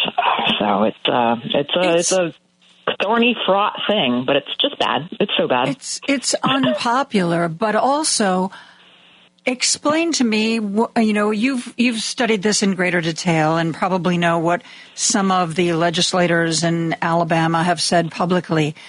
I don't understand how putting a hold on or getting rid of in vitro fertilization how is that how is that's, I mean, what is more pro life than wanting so desperately to have a baby that you get science involved in the process? The people who have been pushing a lot of this say they are pro life. I don't, how do they reconcile that? Well, I suspect that they reconcile it by um, kind of seeing, looking at only the other side of that coin, which is, you know, you define an embryo as, as say, a, a, a quote unquote baby, which it's it's a collection of cells that's uh, absolutely bonkers and scientifically incredibly inaccurate. Um, they are opening the gates for other um, very anti-reproductive rights uh, decisions and laws in the state, um, not understanding the, I mean, or not just just not caring the chilling effect this can't help but have on the process of IVF. But this, yeah, the, the fact that this opens other floodgates is, I assume, what they were after. It's very difficult to know, and um, and you would think that this would have been this decision would have been hand down handed down by um, well. Um, not every justice on the state supreme court is a guy, but a lot of them are. So uh, yeah, that's what that's what happens when those folks uh, are in charge of things. Um, there is a male majority on that state supreme court, um, unshockingly. you mentioned you you made reference a few minutes ago to anti reproduction measures in other states. Walk us through some of those states and, and what they're doing. Well, I kind of want to start with Kansas because uh, it feels like a million years ago now, but it wasn't that long ago when there was a statewide uh, ballot measure uh, referendum uh, held in Kansas. Uh, in it was a special election; it wasn't even held in November. Um, the folks who scheduled it tried to depress turnout by uh, having it not in November, and uh, and yet um, establishing protecting reproductive rights in Kansas was was very popular and won um, with a with a with a strong majority of the statewide vote there. And yet, uh, Republican legislators are so uh, convinced, and you know possibly cor- correctly, that they will face no consequences at the ballot box for pushing more anti-reproductive rights measures through the legislature that they have gone and uh, they have introduced a bill that requires doctors to, to ask women for like uh, reasons that they're that they're obtaining an, an abortion and and report this. There's like a there's this new sort of database push because that's happening in Kansas and in Oklahoma. Um, there's another bill that would establish um, a database of folks who uh, obtain abortions, which is just you know an incredible invasion of privacy and you know, I, I wonder how that runs, uh, you know, up against things like HIPAA and federal statutes like that. But I honestly don't know. It's not my area of expertise. But um, yeah, Big Brother is uh, watching your uterus very, very hard. Apparently, is is is the uh, the thrust of current Republican measures. Okay, you and I both know that a lot of, if not most, politicians do things that are in their own self interest. And usually that self interest is, I want to keep my job. Okay. So we both know, though, that it's obvious. I mean, when you look at Kansas and the fact that uh, that vote that was taken to enshrine those kinds of opportunities to get abortions, it's clearly not a real popular stance with the vast majority of hello voters. So I'm, I'm, you said that they seem to think that this is not going to come back to bite them. But how is that? I mean, are they just insulating themselves, you know, and Um, supposedly, you know, I, I read a, lo- a, while back that part of the what happened with Kyrsten Sinema and how she sort of unraveled and and and made herself irrelevant was that she surrounded herself with a group of people who like you know, just said rainbows are coming out of your eyes and, you know, um, gold glitter is coming out of your ears. Is it an echo chamber thing? Is it just that all they care about is the, is the base and they think that's enough to keep them in their job? It's a little bit of an echo chamber thing, and it's also a gerrymandering thing. Um, like, no one's going to argue that Kansas is not a conservative state, but they do have a Democratic governor. And statewide, they also passed this ballot measure protecting abortion rights. So, uh, so on one hand, you have a clear statewide sentiment to uh, to not go to the far far right, but you also have this incredibly conservative legislative supermajority in place, um, which voters have a chance to bust up this fall, thankfully. Um, but uh, yeah, no, unfortunately, this Republican supermajority in Kansas can do uh, kind of what it wants uh, if they have all their uh, all their folks lined up and uh, ready to to uh, obey the will of the the majority.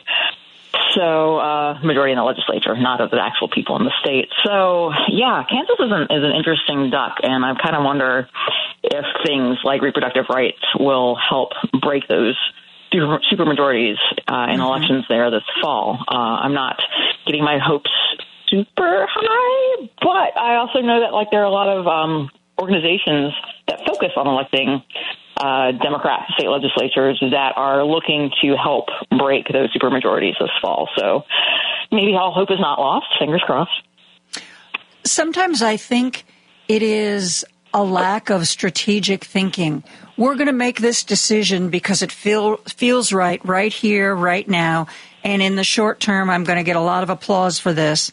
Um, in the long term, it may mean that more people in my party get voted out of office, but I just can't see that far down the road. It seems to me that maybe it's the lack of power of political parties, but it seems to me there used to be concern about what's going on in the near term, but also thinking about how that would play out in the long term. And frankly, uh, Republicans used to be really good at that, and there seems to me to be a real absence of that strategic thinking. Well, in, is this going to be a short-term victory but a long-term loss? And if so, how do we how do we right the ship right here, right now? What is it? Is, do you think that argument holds water? Well, I think that I think that two things are in play here. I think that in a lot of these uh, red states, uh, they they have they a lot of them turned red. Uh, they had some conservative Democrats like still around in the aughts, but they turned like fully red through the aughts and like right around 2010. So for a lot of lawmakers, especially in states with term limits, like that's their entire legislative careers, and so that is kind of the long term for them, and they don't understand the concept of not being in the majority in places like Alabama and Kansas and Oklahoma and a lot of other states uh, but also, they have this newly conservative U.S. Supreme Court with lifetime appointments, um, who I think they, with with the overturning of Roe v. Wade uh, by the U.S. Supreme Court, I think these folks feel pretty safe uh, in uh, their their um, they're, they're very comfortable in their convictions about uh, fighting reproductive freedom and attacking attacking abortion rights and how that that really won't blow back on them because uh, you know they weren't the ones that you know, in some states fully took away uh, these rights, uh, even though they were. Um, so I think that uh, I think they feel pretty insulated all around. For some of these really conservative states that went after abortion and now are beginning to look at something like um, in vitro fertilization, this this almost sounds crazy to say, but do you think that they will be coming after contraception? Oh, absolutely. There was a push in the in the teens, uh, you kind of mostly in the earliest teens. Uh, this thing that, that we called uh, personhood bills, uh, establishing that uh, life begins at conception as a way to uh, like shorten the clock on reproductive rights access or outlaw abortion entirely in various states. And these bills turned out to be like not very popular, and um, they did tend to fail. Um, I know there was a ballot measure I want to say in Mississippi that would have uh, I can't remember what year it was that would have enshrined that uh, in law in that state, and it failed to everyone's pleasant surprise. I think um, they're not very popular, but I think this is the new sort of personhood push. They're finding different ways to dress it up. You know, they're putting a bow on it and they're calling it something else. Um, but yeah, I think ultimately they want to remove. Uh, they want to completely abrogate women's ability to to control our own bodies. Um, we can't have access to contraception you know, we that denies us the whole like sort of that puts us in a in a very uh, terrible spot when it comes to all kinds of health conditions, including being pregnant, because that is absolutely a health condition. Um, being pregnant affects every part of of, of one's being. Um, and health. So, um, and a lot of people are on contraception for not, you know, not specifically to prevent pregnancy. And, but these folks don't care because that, that gives women control over their bodies, and um, you know, a lot of a lot of men don't like that. Um, we have a caller who uh, wants to Ooh. jump in on this conversation. Paul is calling in from Seattle. You're on with me and Carolyn Fiddler. Paul, go ahead. Yeah, hi, John. Hi, Carolyn. Uh, yeah, so uh, why the Dobbs decision has been such a big boom, uh, great issue for Democrats. And Joan, if you remember, uh, about two weeks ago when you had Professor Hershey on, and she talked about what motivates voters. And well, first thing was like, well, fear and anger is this, this is sounding Republican, but fear and anger about what is about having things taken away is the main thing. And uh, so Republicans have used fear and anger about oh, it was a, a person of color, someone who doesn't look like you, who got your job. It's reverse discrimination, or the Democrats are going to take away your guns. But when you get so personal about, I'm going to take away your right to do with your body what you know your right to life, liberty, and pursuit of happiness. I'm going to take that away. Your your un, one your unalienable right to yourself. That really makes for sure women angry, and I think that's that's the that's the point. That's it's going to be the gift that keeps on giving if they keep doubling down on this. Uh, and Donald Trump, the this is the ad that will just go through the when they the, the, they have it already. Is a, yeah, I did this, I got it done. Yeah, I was the one who got it done hmm. uh, with the Supreme Court. is that is just going to continue to haunt them. And that's why I'm glad that the whole party is following him right down the rat hole where they all belong. Well, I think that's a that's a great point, Paul. I think that yeah, um, fear fear is a terrible emotion. No one likes being afraid, and one of the ways that fear often expresses itself uh, among humans is via anger. It gets uh, kind of transmorphed into that, and uh, and that's been coming out of the ballot box. And uh, yeah, I agree that Republicans continuing to cling to that is is going to continue to bite them in the butt at the ballot box. But in these state legislatures, um, in these red states that have these incredibly gerrymandered districts, yep. uh, it's it's it's going to be a problem for a longer time um, because they have that uh, they have the they have the Dobbs decision they have that umbrella at the mm-hmm. federal uh, court level. and mm-hmm. uh, so as long as they're still in there and able to, to wreak their havoc, they're gonna, and it's terrifying. I um, was yeah. just looking yeah, they- at the Supreme Court decision in Alabama, the actual language, and apparently, mm-hmm. this ruling that these uh, IVF frozen embryos were children, they, they, refer to them as extrauterine children, which actually, um, pretty much all children are extrauterine uh, children, uh, which I thought was kind of interesting. And then, of course, uh, Tom Parker, the Chief Justice of the Supreme Court, said. Uh, that any decision, uh, any destroying of life would, quote, incur the wrath of a holy God. Okay. Yeah, that's that's what we want in our in our Alabama Supreme Court. I'm so old that I remember when uh, you know there was some backlash over there was a pretty insane guy who put the uh, Ten Commandments outside the the courthouse, and that yeah. actually created some backlash in a red state, and now and now look where we are. yeah, well, we used to have. That's one thing that it seems to me. Uh, the Republicans are very eager to erode the separation of church and state, you know, which is why, you know, you hear, you know, a couple years ago, Mike Flynn was said, I don't understand why we can't all be Christian. You know, this is a Christian, why we can't be a Christian country.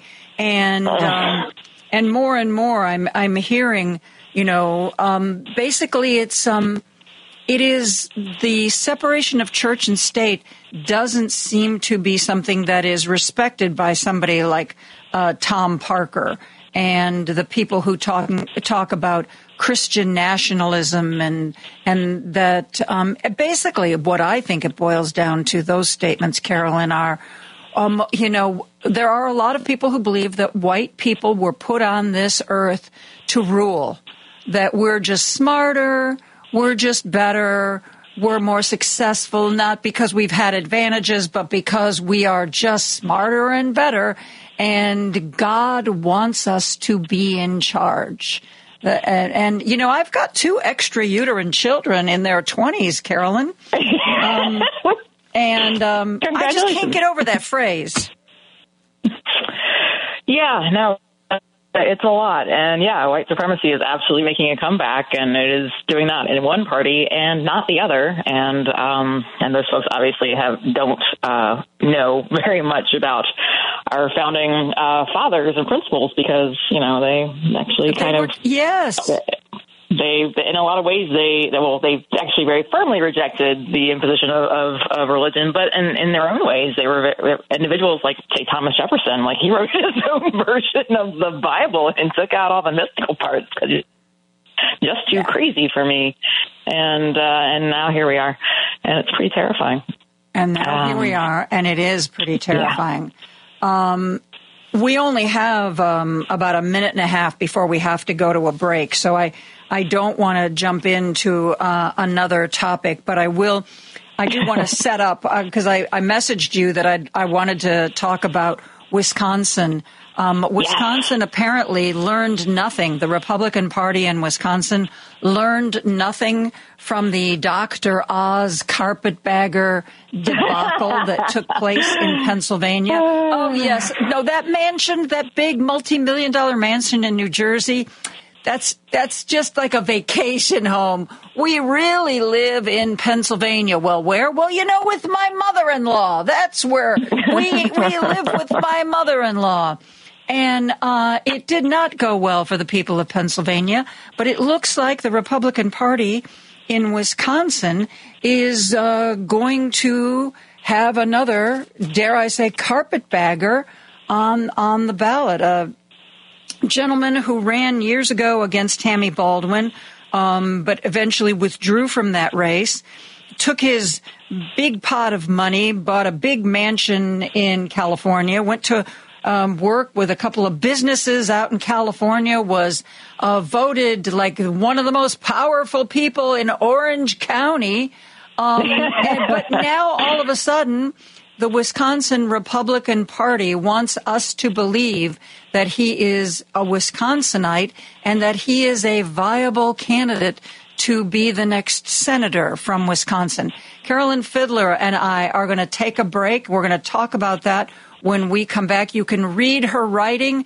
Her newsletter is This Week in State House Action. We'll be right back after this.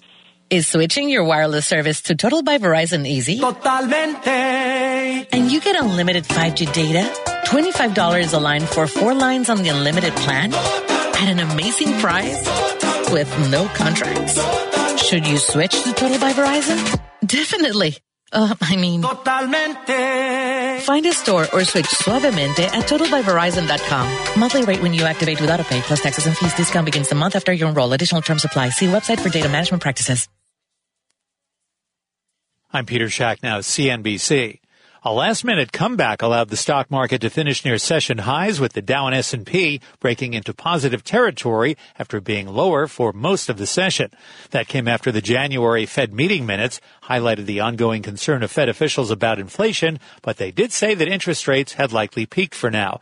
The Dow gained 48 points to close at 38,612. The S&P 500 rose a tenth of a percent and the Nasdaq Composite cut its loss to about a third of a percent. The day's biggest loser in the Dow was Walgreens, down about 2.5%, following news that it will be replaced in the Dow by Amazon as of next week. The biggest loser in both the S&P and Nasdaq, Palo Alto Networks, with the cybersecurity company stock plunging 28%, following a weaker than expected forecast.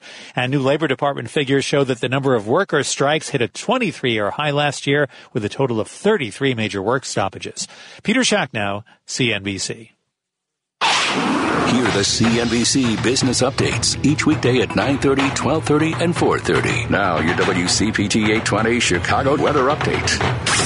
I'm meteorologist Ray Miller from the Weatherology Weather Center. Cloudy skies tonight with a couple of showers after midnight, a low of 41 degrees and light east winds. Thursday, showers with a high of 49 and light north winds. Friday, sunshine, a high temperature of 39 degrees with breezy northwest winds. Saturday, sunny with a high around 38 degrees. Sunday, sunshine with a high of 53. Sunny on Monday with a high around 57 degrees. That's the latest Chicago weather update. Right now, it's 64. Election buzz is in the air, and WCPT 820 is your source for progressive talk and informed decision. WCPT, Chicago's progressive talk. Joan Esposito, live, local, and progressive on WCPT 820. I'm joined by Carolyn Fiddler. Her newsletter is This Week in State House Action.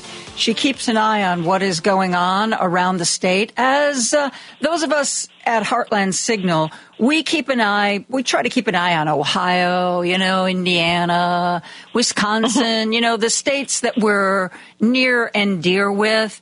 And uh, there is an article on our website about the apparent Republican choice to become the next uh, senator to run against Tammy Baldwin in the upcoming election. Eric Hovde. Carolyn, he lives in a gated community that has yacht parking. Yacht parking. Oh, that sounds fun. Yes. Uh, he lives in Emerald Bay in. Southern He should stay there. California. uh, he, his neighbors include Warren Buffett, uh, the Major League Baseball Commissioner Peter Ueberroth, actress Lori Loughlin. Um, I mean, but Oh, she's not in jail anymore. I can't keep track of her. Yeah, really. No, I think she was in jail, uh, and then she's back out of jail and Yeah, making those right. Hallmark movies again.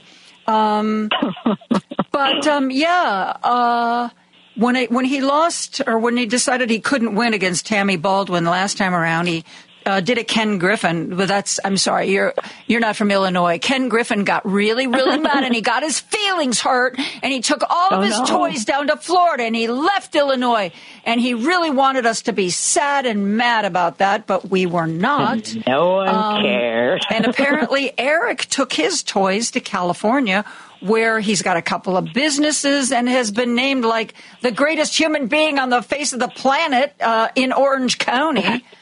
Uh, but now he um, apparently is going to try to convince us that he actually, he really lives in Wisconsin most of the time, and he really should be the senator. I mean, what the hell? Yeah, it's. Uh, I mean, it's it's not it's not abnormal for folks to move around different parts of the country over the course of their lives. But when you are that well established for that long in another place, and then suddenly are bopping back just to run for office, like people can, voters can sell nonsense. They absolutely can, both parties, and um, it certainly doesn't stop some Republicans from winning primaries. See also Dr. Oz in Pennsylvania, but uh, it's it's often a stumbling block, both in primaries and the general. Um, and uh, yeah, apparently he didn't even like mention uh, Wisconsin in his uh, in his campaign rollout video or whatever. Oh, God. so good on him. He's off to a great start. Yeah, I think this is this is going to do interesting things. I I mean, Wisconsin has a I think it's a June primary, so like there's some time for that race to still that primary race to still take shape. so we'll see. Uh, we'll see if who, who else is kind of uh, motivates to uh, to run in that race. But um, yeah, it's, I have uh, a theory. It's, it's it's bad. Oh yeah. I have a theory that he's upset that the Republican Party of California picked Steve Garvey to go up against the Democrats um, for that Senate seat that's open in California. And he was like, I'm younger than Steve Garvey. Okay, I'm not famous. I wasn't a baseball player, but I'm wealthy. I'm younger. I'm handsome. I'm, you know, I'm white. Why didn't they pick me? Well, I'll show them. I'll show them. I used to live in Wisconsin and, and I'll run there and then they'll be Yeah. sorry. I mean, Steve- also maybe maybe it's a financial decision. It's much cheaper to run a U.S. Senate race in Wisconsin than it is in say California. Uh, just more expensive and more media markets to deal with. So, Well, Steve uh, Garvey clearly isn't spending any money on prep. I'm sure you saw that um, the first debate where they asked him like what his policies would be, and he said, "Well, I haven't really quite figured that out yet, but once I do, they're going to be great. They're going to be like Right. the best policies ever that anybody ever had." Leaning into those Trump vibes really hard. I mean, Yeah. I worked for Trump once, so I, you know, can't blame him for trying. I guess I don't know. It's weird and sad. So, uh, tell us, Nick, give us some of the other info stuff that's going on in state legislatures that we should be paying attention to. Oh gosh. Um, well, speaking of Wisconsin, uh, looks like they're getting some new state legislative maps.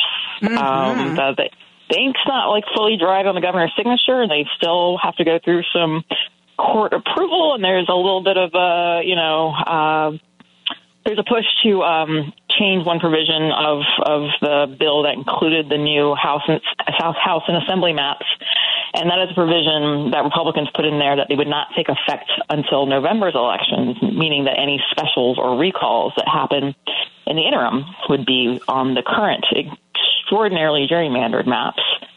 Um, so uh, we'll see what happens with that, and and and the move to pass these and when I say democratic maps, these were maps that Governor Evers uh, submitted to the state supreme court after they ruled that the current legislative maps, which are extreme GOP gerrymanders, were were violated the state constitution. So um, a bunch of people submitted their maps, and of all the you know, non-Republican maps that were submitted. The court, the court's experts were just like, these are so bad, we're just not even going to, you know, render a comment on these. Um, but of all the ones uh, that were submitted uh, and considered seriously, Evers' maps were the least unfavorable to Republicans. Um, uh, even you know, kind of favor Republicans a little bit in a 50-50 state. So Republicans, I guess, kind of seeing the writing on the wall in terms of we're not getting anything close to the maps that we want to keep us in power, but these maps are the least bad. So let's just jump on these and preempt the state supreme court from passing maps that are worse for our for you know our our fake majorities. So. um so yeah, so we'll see how there's going to be a little bit of continued legal wrangling, but um, it seems like we have the maps that will be in place for this fall elections in the state, and uh, Democrats absolutely have a shot at, it, at a majority in Assembly, and they don't really have a shot at the majority in the Senate uh, because those are staggered terms. Only half of that chamber is up this year. So that will be a four-year uh, process there for Democrats to get in striking distance of the majority. I'm Um, glad you explained but- that because yeah. I've got to say I was a little puzzled because one article I read said um, Tony Evers has put out a map that still favors Republicans, and that's why they're agreeing to it. And I thought, well, that's interesting. Um, It's just a little bit, but yeah, it does slightly favor Republicans. Like based on data from uh, the past uh, presidential election, um, I uh, I have those numbers. One second. Um, ba, ba, ba. Hey, Wisconsin. There we are. So the maps that were that Evers that Evers submitted and then signed into law uh, would um, have given Biden 18 uh, seats and Republicans 15 seats in the state senate. He won, saying he won 18 of those districts indicating that uh, your average Democrat might also win those seats.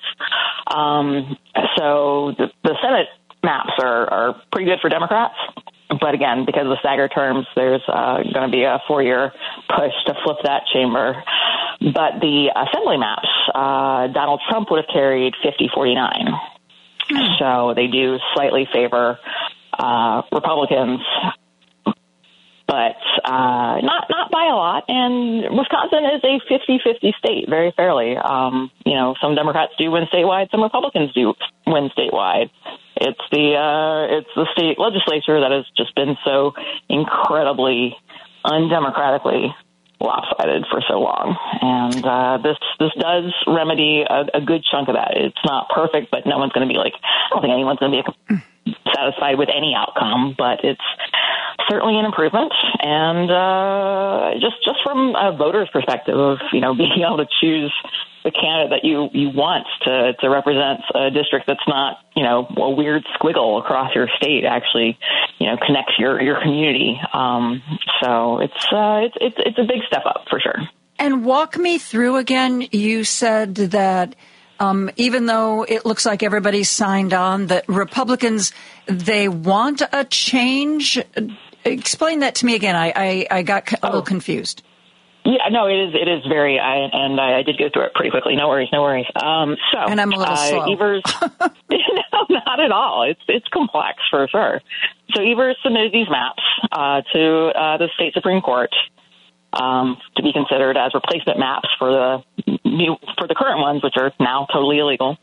Um, and so uh, the Republicans took those maps and Evers said, I'll sign them as long as you don't make any changes to them.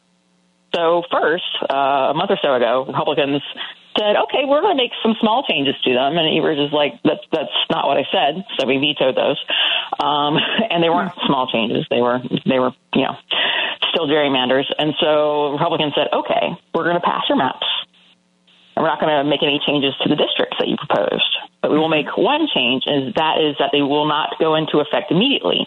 They will go into effect for the November 24 elections, which means that any specials that take place in the interim or any recall elections that take place before November will be run on the old, illegal, incredibly gerrymandered maps which might be a move by uh, Robin Vos to uh, stave off a, um, a recall threat. That's the kind of the theory there, but um, we're not sure exactly how that's going to shake out. The, the uh, Democratic Attorney General is asking the state Supreme Court to reject that provision, so not exactly sure uh, how that's going to shake out. Um, but it does look like those maps will be the ones that are, are in effect for the uh, fall. Um, although there is some uh, some runway there. The the um, I forget exactly when the primary is. I want to say it's pretty it's pretty late though. So uh, folks have a lot of time yet to file to run in these new districts and whatnot. So I don't think the saga is quite over there, but it's uh, you know moving in a good direction. How about that? How about that? You know what? I will take it. Um, and we are going to take a break on a cheery note. Uh, Carolyn Fiddler, uh, this week in State House Action, and I will be right back after this. Now back to Joan Esposito, live, local, and progressive on WCPT 820. I am pleased to welcome back Carolyn Fiddler. Uh, her newsletter is This Week in State House Action, and uh, it is a great way to stay up on what is going on around the country. Hey, I wanted to ask you. Um, since Ron DeSantis imploded and since he can't run for another term as governor, it was only when those two things happened that I saw that there were some legislators in Florida who maybe were indicating that the book banning had gone too far and they wanted to um, rein it in and to say things like, okay, well, you know, like, because apparently the vast majority of book bans in Florida you could attribute to 11 people, not all of whom, some of them went after school libraries and school districts, and they didn't even have kids in the system. So the, the yeah. thinking was, okay, well, we're going to limit the number of books that one individual can suggest for banning. And oh, by the way, if they're doing this within a school system, you know, they really ought to have a kid who goes to school there. And I thought to myself, um, some of the people who were maybe afraid to speak out when Ron DeSantis was seemingly so popular now have found a little bit of courage. And then the uh, just within the last week or so, I read that Ron DeSantis agrees with them and that he is also going to be behind this legislation that tightens the guardrails on who can ban a book and how many books can be banned and what the process is going to be. What's happening in Florida, Carolyn? Uh, I think uh, I think it's. I, I wouldn't get too excited about it. Yes, it's. Oh, I'm excited. You can't stop step. me. You know what? I won't. I won't. I I, have, I will say that I personally have a hard time getting uh, excited about Florida. they have a long way to go. um, but this well, is a they good do step in a good but, direction you know, for sure. Um, the people of Texas periodically uh, say they want to secede from the union, and I was talking to a reporter in Texas, and I said the only way the rest of the country would support that is if they promise to take Florida with them. And I now I want to I want to revise that, and I would say the only way I would su- support secession from Texas is if they take Alabama with them. I'll keep Florida. I So go ahead, crush my little I have to, hopes. I have to I have to use a passport just to go visit my relatives. So. so why do you think I shouldn't be so optimistic about Florida? Uh, because because I think that report, that Florida is still a very conservative state, and like some minuscule guardrails, like we have been so kind of conditioned to accept to accept these like little victories. It's like, oh, okay, this is things are not as bad. No, it's still very bad. People are still banning books. Um, you know, Mo- Moms for Liberty are still, you know, they they had um they had they had a setback in last year's elections for sure for school boards, but like they're by no means done. I don't think. Uh, so I think that uh, vigilance uh, should be maintained, and uh, just because they, uh, you know, they they threw something, you know, way out in the field, and you're like, well, that's too far, and they're like, oh, we're only going to lob it halfway across the field, and you're like, I just don't have any shoes, I can't get that, like, but it's at least it's closer. It's still not good. Sorry, revealing my bumpkin roots. That, that's quite all right. As I sit here at home with no shoes on my feet, uh, doing my radio show, I, I I get the reference. I'm right there with you. Uh, so maybe not time to celebrate um, Florida becoming a blue state.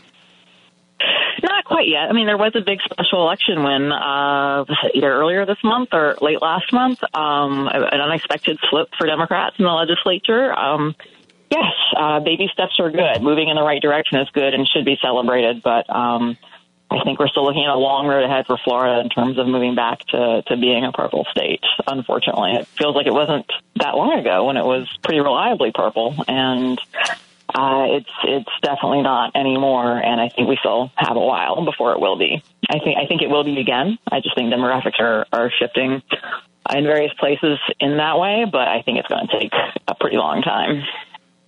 When when we look at a state and see a, a demographic shift that could change the politics in that state, are what are you looking at that makes you think that way? Because is Florida like getting younger, and therefore, you know, from everything that I've read, the younger generations are much less likely to uh, identify with the Republican Party.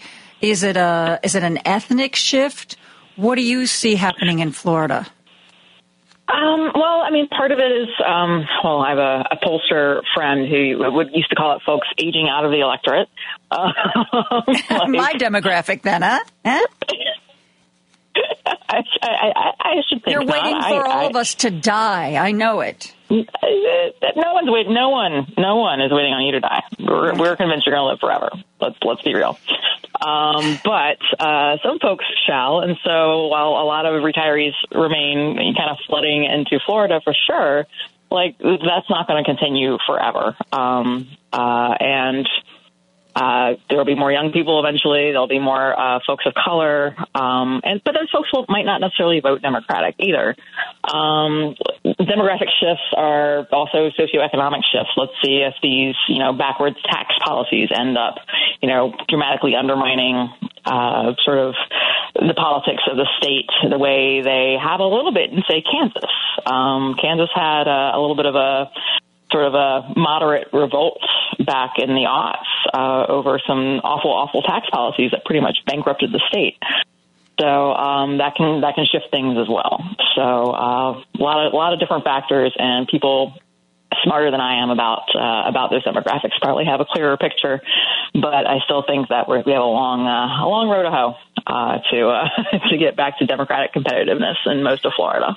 You know who I haven't heard anything about in a long time is um, since her failed run was Val Demings. Um, I mean, she was in Congress. She was a very bright star. Um, she reached for higher office in Florida, seemingly the perfect candidate, you know, um, uh, with a background in law enforcement, clearly a, a tough on crime kind of um, position, um, but wasn't enough to win her the job. Have you heard anything about what she's doing these days? You know, I have not. I hope she's not done with public office because you're right. She was absolutely a rising star, and you know, in, in an election, someone has to lose, and losing is, you know, I don't think should be a qualifier for continuing to uh, to be involved. But uh, I don't know what she's doing. Speaking of elections and speaking of Florida, what do you think Matt Gaetz's chances are of becoming the next governor of Florida? I think distressingly good. oh. I, I, I don't like saying those words with my mouth. It makes me feel gross. Um, but uh, you know, I'm I'm not convinced that these continuing sort of legal hiccups are really going to, um, you know, uh, uh, fetter him in any real meaningful way. I think he's once he's out of Congress, he doesn't have to worry about them anymore, and I think that's one of the reasons he wants to run for governor because the House Ethics Committee, House House Ethics Committee, just won't leave this stuff alone. Uh, much yeah, the sex with underage girls. Yeah, that. that Yeah, thing. imagine. I saw Yeah. not too long ago, though I know they don't really do their work in the public eye. That at least one. The implication was one young lady had agreed to talk to the House Ethics Committee, um, and you know I was like, okay, well, and I've heard I've heard nothing since then, and I guess until they're ready to release a report, we uh, we probably we probably won't hear anything on that. Yeah, I think that's probably right. Um, I mean, one one thing that's that's working sort of on the side of uh, truth, justice, and the American way here is that um, if he were to get booted from Congress, his district is so reliably Republican that it would not affect Republicans' razor thin majority in the U.S. House. So, um, you know, they wouldn't have to worry about sort of that. Um, but yeah, he's definitely going to run for governor, and you will see how uh, sort of messy the primary field is because historically, like I remember in his first race for the U.S. House, he you know kind of eked out a win in a three-way primary. So you know it's, he's definitely not a shoe in. I think there are a lot of um, I think there are a lot of good Republican candidates, uh, you know, for Republicans in Florida, and I think he's it's not uh, it's not going to be handed to him uh, on a silver platter. So we'll see we'll see how that works out. Could be messy. And uh, speaking of squeaking out. I take it back. It's, it's Gaetz. It will be messy. It Yes. will be messy. Lauren Boebert squeaked out her last election, and from again, you know, from what I'm reading, um, she may not have uh, even that small margin of victory coming up. That perhaps uh, the people of her district have gotten tired of her. What do you hear about Colorado and Ms. Boebert? Yeah, no, I think uh, I think she. I mean, she might even like you know lose a primary. She might not even be on the ballot in November. I think I think it could be that bad. Um, I'm not sure who's kind of waiting in the wing- wings in that district to pop up and challenge her, but um, you know, I think she. Uh, I think especially in a presidential year, I think uh, I'd be pretty surprised if she. Uh, all right, a little surprised if she wins re-election. Incumbency, incumbency is a real thing. that matters, but um, I think she is sufficiently embarrassed her constituents, ones who did and did you not. You think it was the. Beetlejuice bad behavior that sort of put her over the top there? I think that was a lot of it, but she has a lot of other. She has a ton of bad behavior, but yeah, that one's just sort of so beyond the sort of societal pale. Like, don't do that in a theater. What are you What are you thinking? Mm-hmm. so I don't care I how think- much you like that, him. Right. Like, you know, no one wants to sit next to that happening when they're at a show.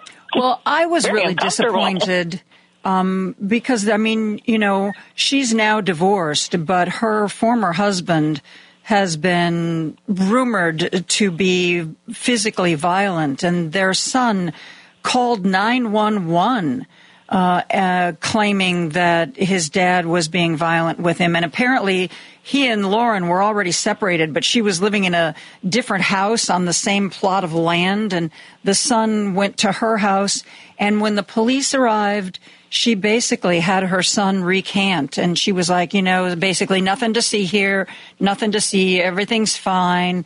And, you know, her son like said, well, I, I really, d- I didn't mean it. And I thought to myself, hmm. wow, that right there, that right there, I would never vote for a person who, who did that. And I thought to myself, what, is she trying to save her political career? Or what, what would be, you know, it was just awful. And they have since become, they've since gotten divorced and there haven't been any more rumors or accusations against him. But right then and there, um, like I, like I didn't, obviously I didn't like her politics anyway, but that was just a bridge too far. So I hope she Yeah, goes. but uh, domestic violence is always a real sticky situation. Yeah. Victims recanting is is very, very, very common. Um, Those Mhm. situations are whole whole fraught uh, monstrosities of their own. So. Um, uh, Well, yeah, I, Carolyn, I, feel, I I feel terrible for the kid. I wanted to talk about different legislatures, and I took us so far afield. Next time, will you keep me focused, please? I just enjoy these conversations, though. Uh, yeah, so do I. That's why we just roll all over. Carolyn Fiddler's newsletter is This Week in State House Action. That is going to do it for me. Driving it home with Patti Vasquez is up next. I will see you tomorrow at 2 o'clock. Have a great night, my friends. Good night.